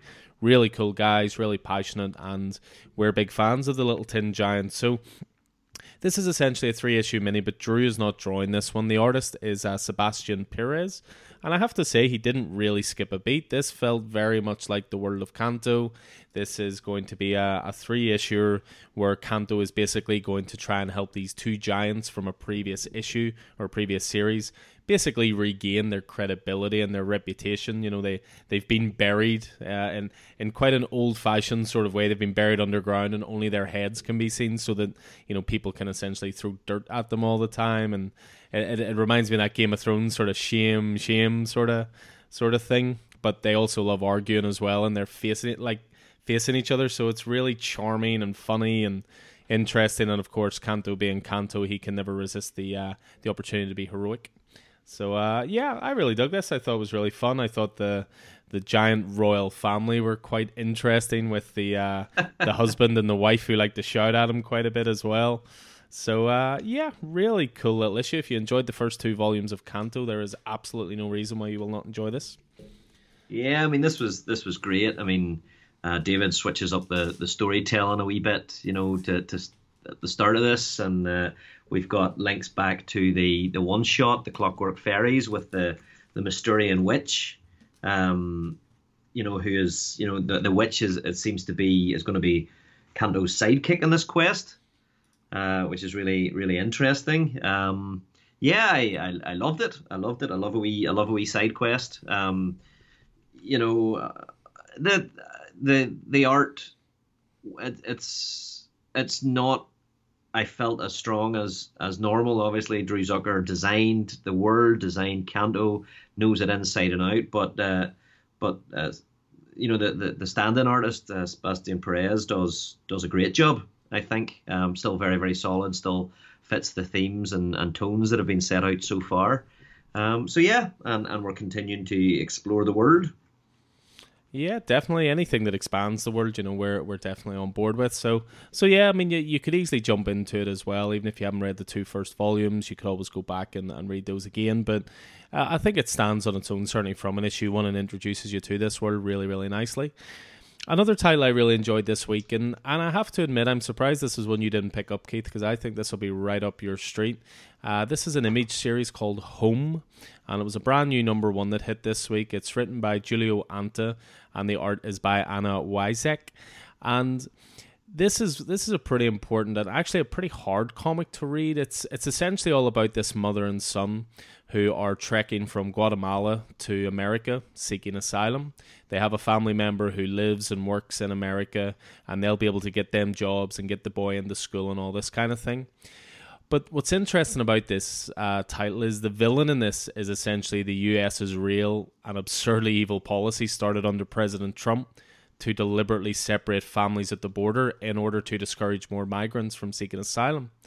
So the thing is, you know it's going into that point. You see the the hard journey that the this family goes under. You see that they're really good people. There's moments of generosity littered through it where they help other people with food or or share. They're good people who just want asylum and want to be given another chance. So this is already a really interesting book with what it's promoting. But the kicker for it is is once you get to the end of the issue and the mother and son have been separated, the son starts to uh, exhibit super heroic abilities. Ooh. So it was a really, really good series. It, it, quite a hard read because it's sort of showing the harsh realities of the world a little bit, and you know, showing families getting separated, and there's real tears and emotion from the characters. You know, there was this great uh, page in it where I say great, uh, powerful is probably a better word, but we're just ahead of our main characters. You see another family being ripped apart. You know, the the child being taken away, and you just know the mother is standing there going I know this is going to happen to me and my son, but I still have to try. You know that sort of thing. So, really, uh-huh. really good first issue. I think it's going to be a five issue mini series in total, but it's uh, really, really powerful stuff and really, really interesting stuff and totally different again. You know, I'm always a big advocate of, of indie comics that move away from the super heroics and move away from just being genre pieces. So I was really, really impressed with that first issue. Yeah, I mean that sounds that sounds really interesting. And I mean, the uh, the next issue I have in front of me kind of uh, hits that description as well, Alan. You know, mm-hmm. it's not super heroic. It's not a, it's not a genre piece, and that's issue three of Redemption by Christina Faust, Mike Deodato Jr., and Lee Loughridge. So we're halfway through our or five issues here. Uh, did you enjoy this one? Yeah, it continues to be great stuff. I mean, it's it's hard to shake the the feeling that Linda Hamilton is that main character. She's basically Sarah Connor. uh, Thanks, you know, and, and look and look at least you know, and look think, and mannerisms. I think, I think. I think I think the butcher is a wee bit more cold hearted and badass than Sarah. Yeah, even. Uh, I'm starting to feel, but uh, yeah. So we've hit the midpoint in this uh, series. Continues to look awesome. This is very dialogue light. There's entire double pages of uh, of panels that are that are free of dialogue. Um, so it was very very dialogue light. We look and uh, see a wee bit of uh, of our uh, our um, sheriff's history uh, and his history with the butcher and and and where that comes to in this. So still building the world, building the relationships, and uh, you know I'm really looking forward to seeing what these last two last two issues bring as our our protagonist. Uh, I guess commits her first killing and uh, and moves a little more in the direction of of the butcher, uh, and they they become a little closer. I think they both they're they're both moving in in, in different directions, but towards one another. Uh, as they uh, as they move towards the, the end game here and the the rescue of of our protagonist's mother and uh, the butcher's former lover. Well, yeah, I mean, nothing brings characters closer together like sharing in a first kill, you know. So, but uh, I thought it was really interesting in this one. You actually felt a little bit of sympathy for uh, the main bounty hunter who was after them. You know, that went into his story a little bit more when he was a kid, and it actually showed the butcher having an affair with his mother and paying his mother to basically kill the boy's mm-hmm. father and then the kid, of course, is not old enough. He doesn't understand, even though it's it's clearly established that his dad is not good people. Um, he's still trying to warn his dad and all this. So it was actually it humanized some of the villains a little bit more as well, which there, there's layers to this book that I'm really enjoying, and it was the same with uh, mm-hmm. this creative team's previous book, uh, Bad Mother, which also had Christopher uh-huh. Faust writing and Mike Deodato on art, and there's as you say, it's interesting because there's long stretches without no dialogue or minimal dialogue, but there's still a lot of deep layers going on here. So I, I'm loving this book. This this is this has a real shot to be AWA's best title so far. Very very good stuff. Um, mm, I I agree. It is absolutely fantastic, but I will disagree about it being AWA's best title so far. More on that later. More on that later. I didn't even realize that when I said that. I thought you were going to say year zero or something. Uh, but yeah, that's Redemption number three uh, of five. Uh, Christa Faust and Mike Deodato Jr. and Lee Loughridge. So, two more indie picks just to finish off with. These are both books that I know just yourself is reading at the moment, Keith. I read the first one in trades. I've got the first trade at home, and the second one I've collected the issues but not read yet. Okay, well, two aftershock books, um, and uh, the first of those is Undone by Blood or The Other Side of Eden, uh, number two. So this is the second arc of the Undone by Blood stories, and and I would say if you're if you're already a fan of this series, if you've you've you know if you've you've read the first arc and enjoyed it, you, know, you just need to add this one to your pull list and and uh, and work away. So um, if if you you haven't read it, but you're thinking about it, if you're a fan of uh, the likes of that Texas Blood, uh, the neo-western noir sort of thrillery type thing, then this is absolutely right up your street. So you've got the you've got the two two um, I guess storylines here that, that, that are complementary to one another from the pages of the the battered pulp novel that the, the the main antagonist the main protagonist of the other story is carrying along. We have Saul Eaton, the cowboy continues his reluctant alliance, joining with a band of untrustworthy bandits on an ill advised train heist that leads to an inevitable confrontation with a mythical gunman known as uh, El Buitre, the Vulture. Meanwhile, in the real world, we have Silvano and Bud. They continue on their equally ill advised heist at the Equities building, and when things inevitably go sideways here as well, they find themselves pinched, pitched against uh, the mysterious Equitas Brotherhood. So it's really interesting. Both of our of our protagonists are there's nowhere else that either of them can go except straight to the place where guns blaze and prizes await. And it just you know continues the, the thrilling Western action uh, set against the superb heist story. Um, it's just really it's just really brilliant stuff. I love the I love the the, the, the dual narrative of these books and Sami Kivelä and Jason Wordie they perfectly capture the 1800s Western aesthetic and the Great Depression era. You know the the rain-soaked cargo in the train and the cowboy costumes and just the attention to detail. It, it could be a, like a an old an old uh, Western comic. You know, it's absolutely fantastic stuff. Um, just just just great great stuff and. Uh, you know the, the the heist that's going on with Silvano and Buddy. It's the tallest building in, in Butar, Texas, and they. It's just it's it's just so good. It's um, really enjoying it. Really enjoying everything about it. Uh, everything about this this book. So I'm looking forward to you to you getting onto it. Yeah, as I say, trades there, so it is for the first one. Uh, Aftershock can be one of those annoying uh, publishers that uh, well not annoying I suppose but it's just it can be tricky sometimes to retrace a number one after it's already been released. They don't tend to do second printings, for example. So if you know if you're just interested in reading, which let's be honest is what comics is all about. So I, I tend if I miss the first issue of an aftershock title, I tend to just wait for for it to hit trade. So as I say, the first one's on the bookshelf there, so I will give that a read one day. And then the other Yeah. title, it's another aftershock one then. Yeah, absolutely. Um, so this is uh, issue four of Scouts Honor by uh, David Pepose and uh, Luca Casalanguida. So I think this is the best issue of the series so far. It's fast-paced adventure, drama, action, and danger, and all with fantastic art to back up a great story. So the the the central conceit of this is that since the days of the final war, capital F, capital W, the Ranger Scouts of America you know, that, that have honed their survivalist teachings for a single purpose to conquer the radioactive horror, radioactive horrors of the Colorado Badlands.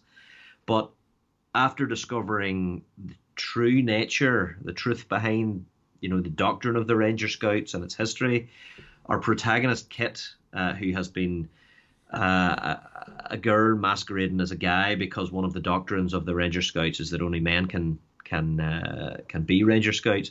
She's been driven into the post-apocalyptic wilderness and left for dead. And there's a savage radioactive predator in her trail, a la Fallout. You know the Fallout games. It's and the, the story's just hit this emotional crossroads that explores the, I guess, the nature of faith and I suppose what happens whenever you lose that faith. And issue four is a culmination of all of the character development that Kit has undergone, all of the crap that she's been put through. And at this point, she's been stripped down. She's lost everything her father, her best friend, the, the organization that she's de- dedicated her entire life to. And she's forced to really look inside and, and figure out why she wants to keep on living, what she's living for, and where she goes if she goes on. So, I mean, the next issue's the, the finale. It's promising a massive fight.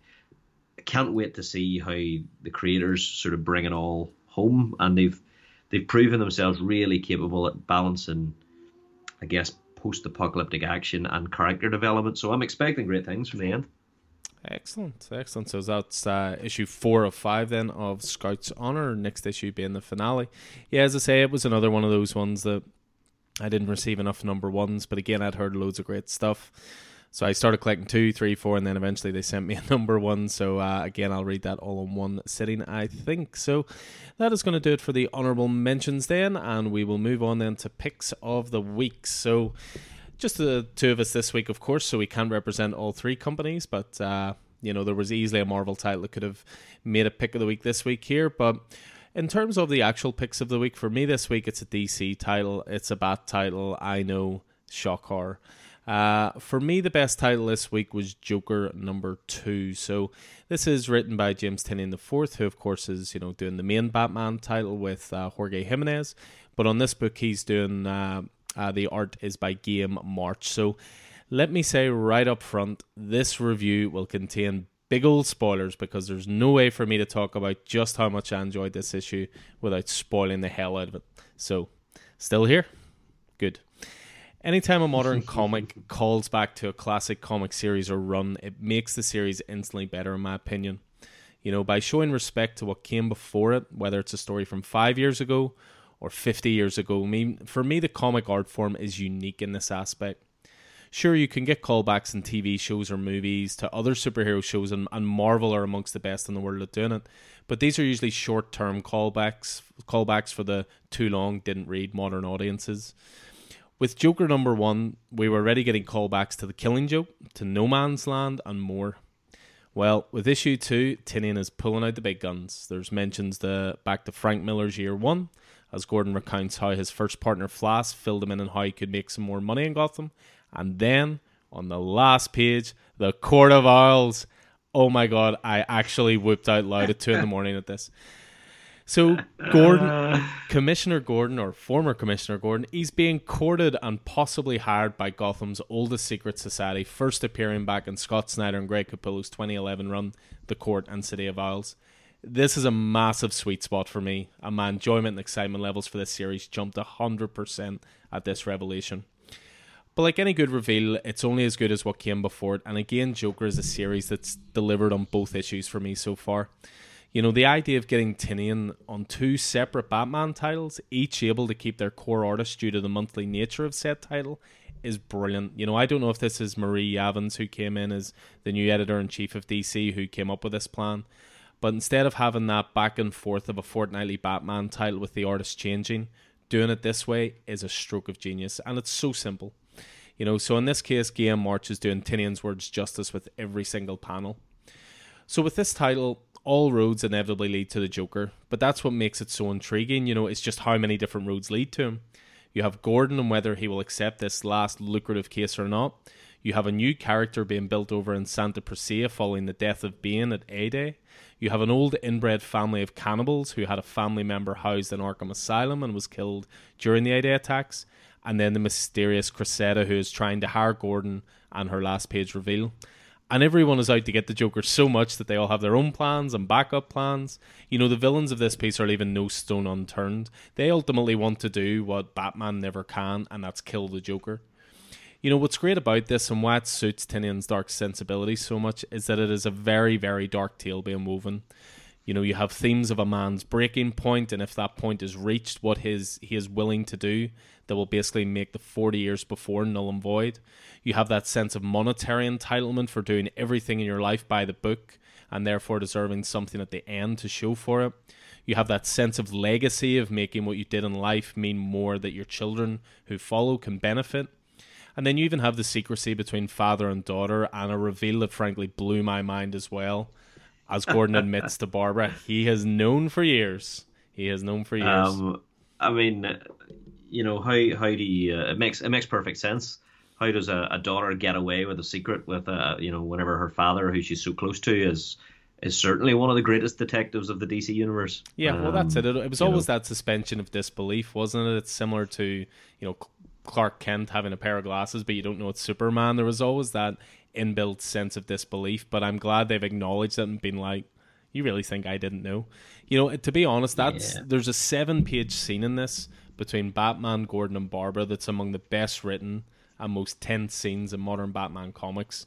And Batman's essentially a supporting character, you know what I mean? It's you know, Gordon's asking for his resources to help him track down the Joker. He knows Barbara's in his ear. It's this brilliant, brilliant scene. Um, you know, Joker for me so far, it's been an extremely fast moving story, but also tons of character work.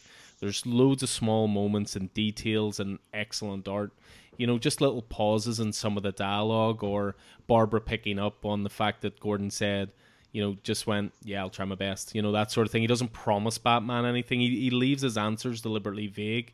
You know, even when he talks to Barbara about this whole plan of, you know, killing the Joker, you know, he tells her about it and she says, because you're considering it. And the dialogue is, I'm not not considering it. You know, it's deliberately vague, and and Gordon is a man of layers, and he's a broken man at this point, and jaded, and at the end of his life, and despite being a good man his whole life, can he bring himself to do this for the greater good? But he takes on the burden onto his shoulders. You know, it's just great details throughout the book. Excellent art the whole way through it. You know, when the Joker series was first announced, I must admit I wasn't too sure. You know, it's Joker had been massively overexposed. We just had Joker War you know, I, I've no doubt that he is, of course, Batman's number one selling villain, you know, and most marketable and all the rest. But I should really learn not to doubt Tynion at this point. This book is fantastic, and issue one was great, and issue two was better. So definitely my pick of the week. And that Court of Owls edition just just sealed the deal for me. I mean, I've talked about all that. The backup story, nah, didn't do an awful lot for me, I have to say. But yeah, I, I mean, don't after... care because that first three quarters is exceptional. So yeah. Yeah, I, I mean, I totally agree. I, I would have loved three or four more pages of of Joker, um, than rather than because that was a wee bit of a of, of a of a come down after after uh, you know the main story. I mean, yeah. I think it's great. I think they're using Joker fantastically in that they're using him minimally. Yeah.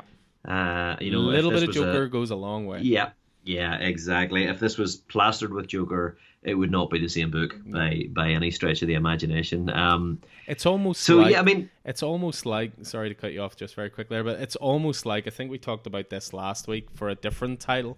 You had said about uh, Ed Brisson using the King in Black banner to tell his Ghost Rider story. Yeah, this feels like Tynion has went. Yeah, yeah, guys, it's a Joker book. It's a Joker book. Yep, we can sell the hell out of this. It's a Joker book. No, no, no. This is an exploration of Gordon book This is with a book, little yeah, bit sure. of Joker in there, but that's maybe not as marketable. So, you know, he's he's he's got a wee trick up his sleeve there. Yeah, I mean, I love how they keep you know Batman's here, but they've kept him in the background. Yeah, very know, much. he- so. he's, he's he's very much a a, a co-star in Gordon's book. Uh, I think they've done a great job. I mean, they've they've taken what what could have been a fairly sort of not mediocre but run of the mill setup story and just made it just boom explode with just all those moments. You know, as Gordon is as you say setting out to hunt the clown prince of crime. He he knows that Batman is a fantastic resource and owes him some favors and and can't leave Gotham right now to to come with him. Uh, you know, so he makes that choice very, very clearly, very carefully. You know, but he needs some of that information and logistics, and only gives Batman a certain amount of detail. Uh, you know, pertaining to his mission. So he sort of Yeah. does to Batman what Batman always does to him. You know, Yeah. whenever he did, yeah. So uh, yeah, so I thought it was great. I loved. I mean, obviously, uh, I was excited to see the, the Court of Owls because of the resonance with Nightwing and all that sort of stuff. And, and the, yeah, the you're you're Court of Owls catching story. up on all that stuff at just the right time. So you are.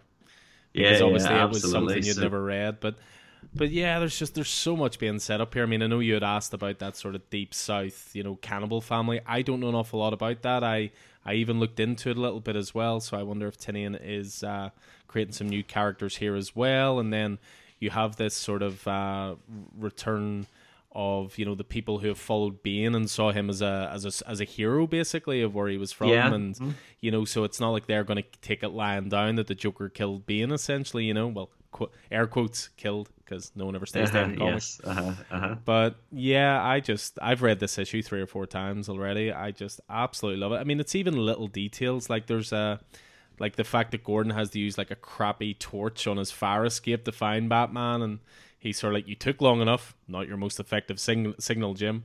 You used to have a light I could see from the other side of the bay." And then little art details like the two bat signals, you know, um, reflecting in Gordon's glasses and stuff, and there's just there's a lot of thought has went into this book, and because it's again I go back to it, this whole monthly format suits it because they can spend longer on it instead of being like right. Batman book every two weeks, every two weeks, every two weeks. I've no doubt this would have fed into the main Batman title if they'd have continued that model. But they've been able to separate it in a way that's really effective. Agreed. Yeah, I mean, I think there's there's a couple of interesting wee moments, like the bit where, just as you're saying, you know, Gordon's trying to signal Batman. I think eventually gets him, says he's been standing out here freezing his ass off, and says, "Let's go inside." And Batman's like, "Jim," as if he's not comfortable going into Jim's apartment. Yeah. like he's never been there before. Yeah, You know, he's you know, uh, I think that's interesting. And he's like, "We need to talk about the Joker, Batman," and I don't want to do it here. You know, and he's it's almost like he's. I think it, it's you know, Gordon is is psyching Batman out here. yeah. You know what I mean? He's inviting him into his home. He's saying, I trust you implicitly, but at the same time, he's also doing that so he's keeping Batman off guard. So whenever he doesn't share all the information, Batman won't notice. Yeah, he even says like, You know, "Oh, I wonder how long I can see the gears turning in his head." You know, Gordon has like this this little slow smile on his face of that's good. He's distracted. Crap, Yeah, Barbara's not distracted. yeah, that that moment with uh, with where where Gordon and he's he's had this he, he's had this in his back pocket yeah, like for so in the hole. long. You know that the, the ace in the hole, and he actually plays the card that he knows that Oracle is is Barbara is uh, is fantastic. That was the moment of this book for me. I really enjoyed that. Uh, I reread that part twice because I was like, "Did he really just say that?" yeah, yeah, and Sort I mean, the, your your mind goes to the or if he if he realizes this, is it how long is it before he he deciphers the whole Bat family? You Yeah. know what I mean, and realizes who they all are. Uh, you know, it's uh, definitely that's definitely interesting. Um, but yeah, I really really enjoyed it. Really enjoyed this uh, for sure. Excellent. So yeah, so that was my choice of the week. Then that was Joker number two, and that is James Tynion the fourth on writing and Guillem March on art. Why don't you bring us home then, Keith? Tell us what your pick of the week was then from Wednesday, the fourteenth of April. My pick of the week is the AWA title that I think is shaping up to be their best title. Uh, It all and links. that is, it absolutely does, and that is Chariot number two from AWA Upshot by Bryan Edward Hill with uh, Priscilla Petraites on art and Marco Lesko on colors. So this, as I say, this is shaping up to be two issues in. It's shaping up to be one of my favorite new series of uh, 2021. Just this blend of 80s sci-fi action with sort of retro futuristic synthwave they call it aesthetics. It's just totally cool and a totally not even trying sort of way that to- that completely appeals to my 80s kid sensibilities. I bet you Roddy is loving this. It's part Knight Rider, it's part weird science, it's part gritty Vice movie, and there's a pinch of manga thrown in there. So the first issue of this introduced us to Jim. He's a down on his luck dad who's trying to scrape together the funds to pay for his sick kid. And his life changes completely when he comes across a futuristic car that has somehow, we're not quite sure yet, absorbed the personality of its female secret agent pilot before being lost and laying dormant in the underwater for 40 years. So, you know, we, we discovered all that in issue one, and this issue sort of widens the lens and shows us much more of the, the world of Chariot. Now, Gillian, who is the uh, is the personality of the car, the the secret agent, um, who you know, in the in the first issue, she was run off the road underwater, couldn't get out of the car, and apparently died in the in the chariot in the car. But we, we, we now know that, that the chariot has absorbed or, or been programmed or downloaded her personality in some way and now expresses her as a as a hologram. Again, another very 80s thing, uh, you know. But she's she's definitely not KITT. She she's not the the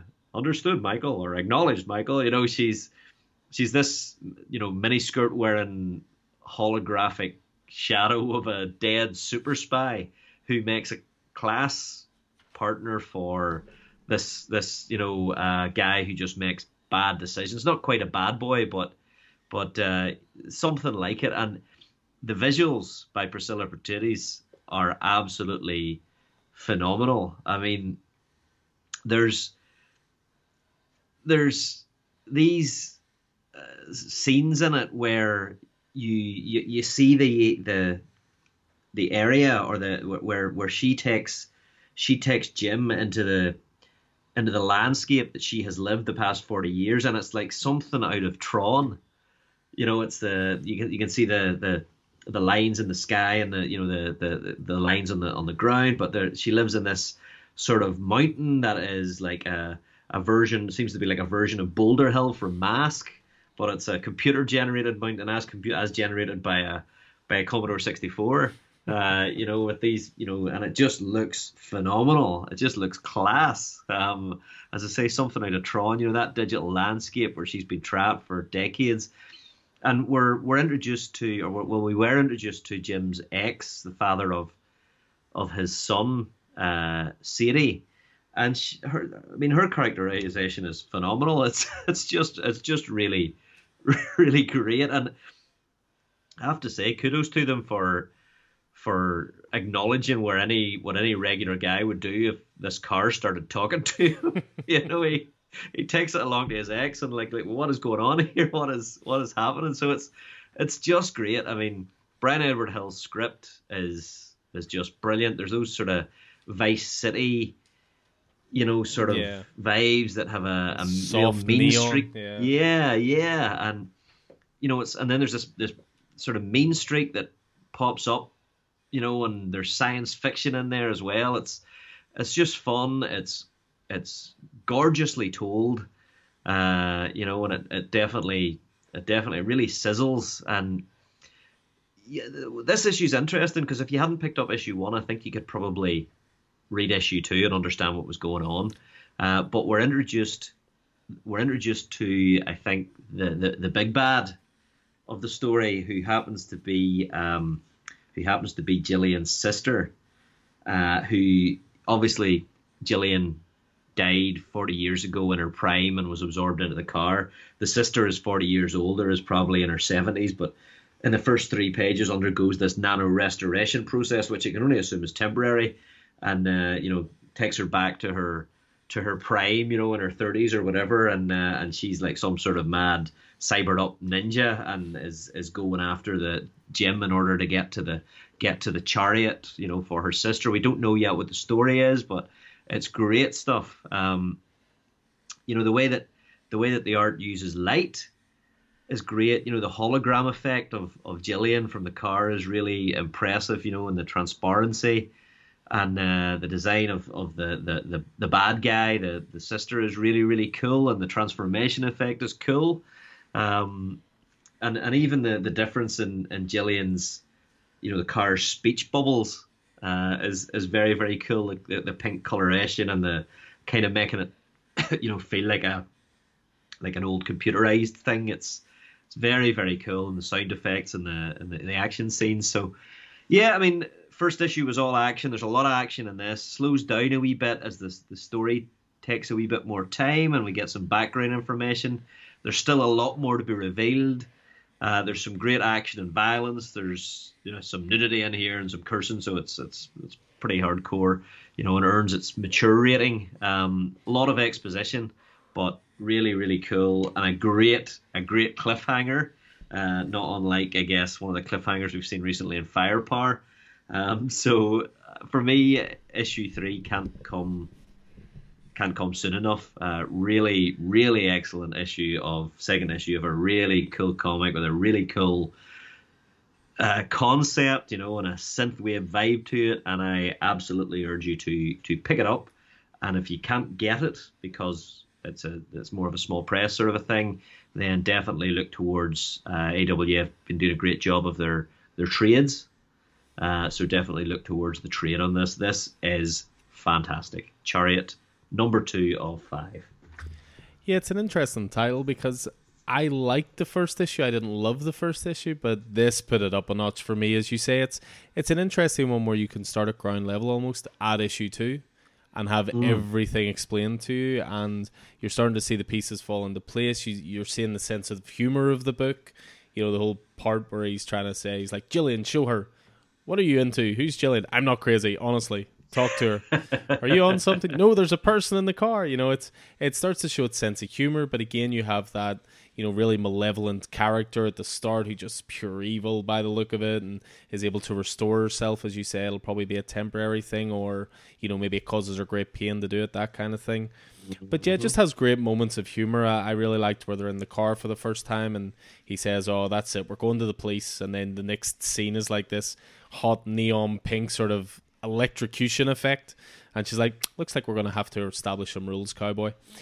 Uh, yeah, the, the the second book took a big leap up for me in quality, I have to say. And although it is a similar cliffhanger to Firepower, I don't see it ending the same way as that Firepower. No, I mean I don't know where this is going at all here. I mean I don't know if if his body will die and he'll be absorbed into the car as well, or yeah. is he going to land on the car? Yeah, if he's gonna or what's gonna, are we gonna see some of the car's other abilities maybe or whatever? But, but yeah, I mean the the, I I feel like there's there's gonna be they're foreshadowing that with this this this body, there's something else is going to happen here. You know, the regeneration process was completed, but there was worries that there was it was it was going to be difficult because she had to override the the protocols on it. So so what happens here? As I say, him him visiting Sadie and trying to explain the car and uh, she she really you know the the character Sadie really came to life I think this this issue. And then you know whenever Gillian in the car you know puts I guess interfaces with his brain directly and shows him you know her landscape and how she lives and and and what you know I guess that gave him the link to the car and all that sort of stuff. So it was great. And then I mean you can see he's just a good guy. I mean he's you know, she has the, the idea that the car, the AAI in the car, has downloaded, you know, 10 cents from every account above such and such across such and such an area in order to give them the money they need in order to give their kid the medical treatment that he needs, you know, and uh, and her Gillian's voice in the back of his head with every interaction now is class. yeah, very very good, very enjoyable. Glad you glad you enjoyed. Yeah, yeah, definitely. I mean, you, you know me, I'm on all the AWA stuff anyway. But uh, yeah, although it was a little slow getting started for me, yeah, the second issue was was awesome. I really, really enjoyed it. So yeah, so that's Chariot number two. We do still have issue ones and two in the store, I think, as well. So if you're listening to this and you like the sound of it, drop me a message. We don't have loads of them, but uh, I'm nearly sure we've got both copies in store anyway. So we'll finish things off then with the titles that we're looking forward to most then coming out this week, which will be the 21st of April. So, three that really stand out for me. I could easily name more, but as ever, we're going to kick it down to three. Uh, for me, it's two indie and one DC. So, the first one is Many Deaths of Lila Starr. This is going to be a new five issue miniseries from Boom Studios. So, straight away, always a good sign of its Boom Studios, but also the creative team. You have Ram V writing and Felipe Andrade on art. So with this one, it is a powerful new series for fans of the wicked and the divine and the dreaming from Ram V and Felipe Andrade that explores the fine line between living and dying in Mumbai through the lens of magical realism. With humanity on the verge of discovering immortality, the avatar of death is fired and relegated to the world below to live out her now finite days in the body of 20 something Lila Starr in Mumbai. Struggling with her newfound mortality, Lila has found a way to be placed in the time and place where the creator of immortality will be born. But will Lila take her chance to permanently reverse the course of future history, or does a more shocking fate await her? Uh, keep an eye out on the podcast network for something very closely linked to that title in the next week or two as well. Yes. Uh, we will say no more. Uh, my second one is Orphan and the Five Beasts, number two of four. So this is a Dark Horse series. Uh, issue one was an honorable mention the week it came out. This is by James Stokoe on writing on duties. So this is part two. A brave warrior, following his master's final wish, finds the dreaded bandit leader that used to be a hero, but is now a force of destruction that threatens all life in the valley with his indestructible legs and two trees bearing heaven fighting style. Just really over the top kung fu stuff. Yeah, I loved issue one. And then my final one is Superman Red and Blue. That's right, not one bat title listed this week. It, it, can happen.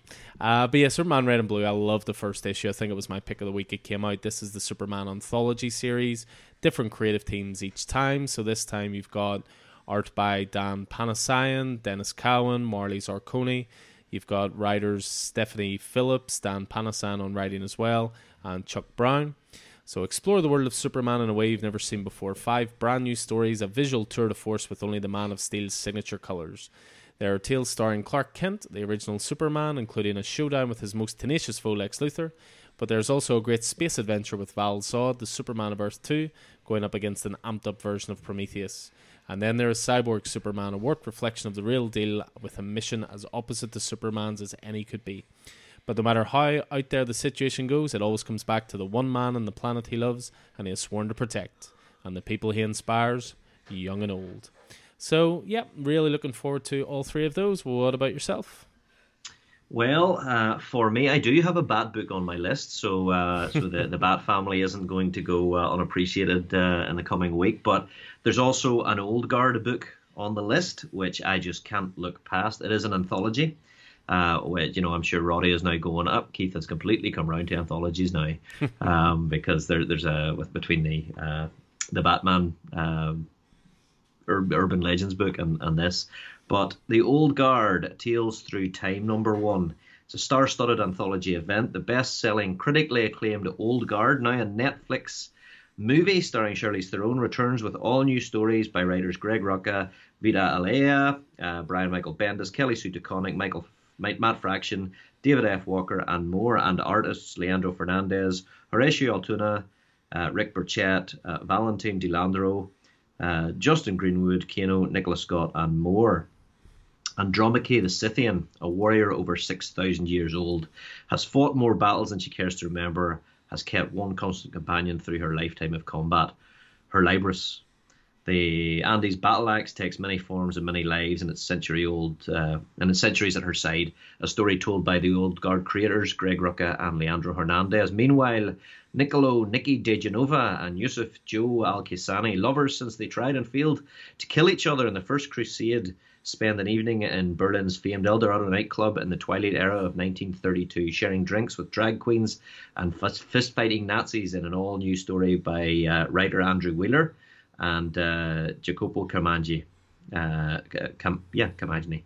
So uh, that looks like uh, that looks like uh, a great start to this book. So obviously this is an anthology tale that's going to bridge the gap while we're waiting for the third and final um, series uh, of uh, of Old Guard. So really looking forward to that. Um, what else? Uh, I'm on a big Si Spurrier kick at the minute. So Way of X number one is coming out. Um, by uh, Si Spurrier and Bob Quinn. Uh, the Way of the Future of X, mutant kind has built a new Eden, and there are serpents in the garden. Some mutants struggle to fit in, some mutants turn to violence and death, and the children whisper of the patchwork man singing in their hearts. Only one mutant senses the looming shadows. Snared by questions of death, law, and love, only Nightcrawler can fight for the soul of Krakoa. Only he and a curious crew he assembles, including fan favourites Dr. Nemesis, Pixie, and Blink, can help mutants defeat their inner darkness and find a new way to live. This is the way of X. So, looking forward to Si Spurrier and Bob Quinn pushing the frontiers of Krakoa in uh, a new entry into the reign of X. And then, lastly but not leastly, um, we have uh, our our DC pick uh, from the Bat family, Nightwing number seventy nine, the second issue of Tom Taylor's uh, take on Dick Grayson. So Dick Grayson has inherited Alfred's fortune, a puppy, and a whole lot of questions. Who is Mare Zucco, and what is her relation to the man who murdered Dick's parents? What sinister plan does Blockbuster have for Blüdhaven? What kind of dog food is best for a three-legged puppy? To answer these questions and more, Dick's going to need a little help from his friends, past and present. So fantastic stuff here. Looking forward to to Tom Taylor and uh, Bruno Redondo uh, second issue on Nightwing with Nightwing seventy nine a puppy we now know to be called Haley due to uh, an informal Twitter poll. So, yeah, I thought I'd leave that Nightwing one for you and take a break from recommending Bat books every week, but that is still top of my pile as well. So, excellent. So, yeah, so those are the titles we're looking forward to coming out this week. Uh, just a reminder again, we will be open for click and collect this week on Wednesday and Saturday. Uh, we will be putting up on social media on the Wednesday the new release racks. There may even be a lovely little addition just above those new release racks I may show off. Uh, mm-hmm. we'll also be showing off all the new graphics out this week as well, including an omnibus that uh, has Mr. Miller's name written all over it. Yes, indeed. so uh, yeah, so that's going to do it for us for this week. Uh, as I say, guys, keep an eye on the socials as ever. We'll keep you up to date with all the news for reopening, click and collect services, and, and new releases as well. And also, I've been putting on loads more stock onto the website this week. I think I've put on another 300 titles up there. So in the last couple of days, so plenty of choice. So my thanks as always to Keith. It was a pleasure as always, sir. Yes, that was a, a lot of fun, a lot of comics in a relatively short time. Um, Jesus, here's hoping next week is just as fantastic as this week was. Yeah, this is definitely a week that the mark down in the books. A lot of strong stuff, and there's at least three or four of those just by talking about them there. I might just go back and read. Anyway, ah, I'm good, gonna skedaddle on here, and uh, I will let you go and enjoy your last evening with your lovely missus before you enter ten days of bachelorhood. So. Yes, indeed. I may be feral by the time we talk next week. I'll look forward to it.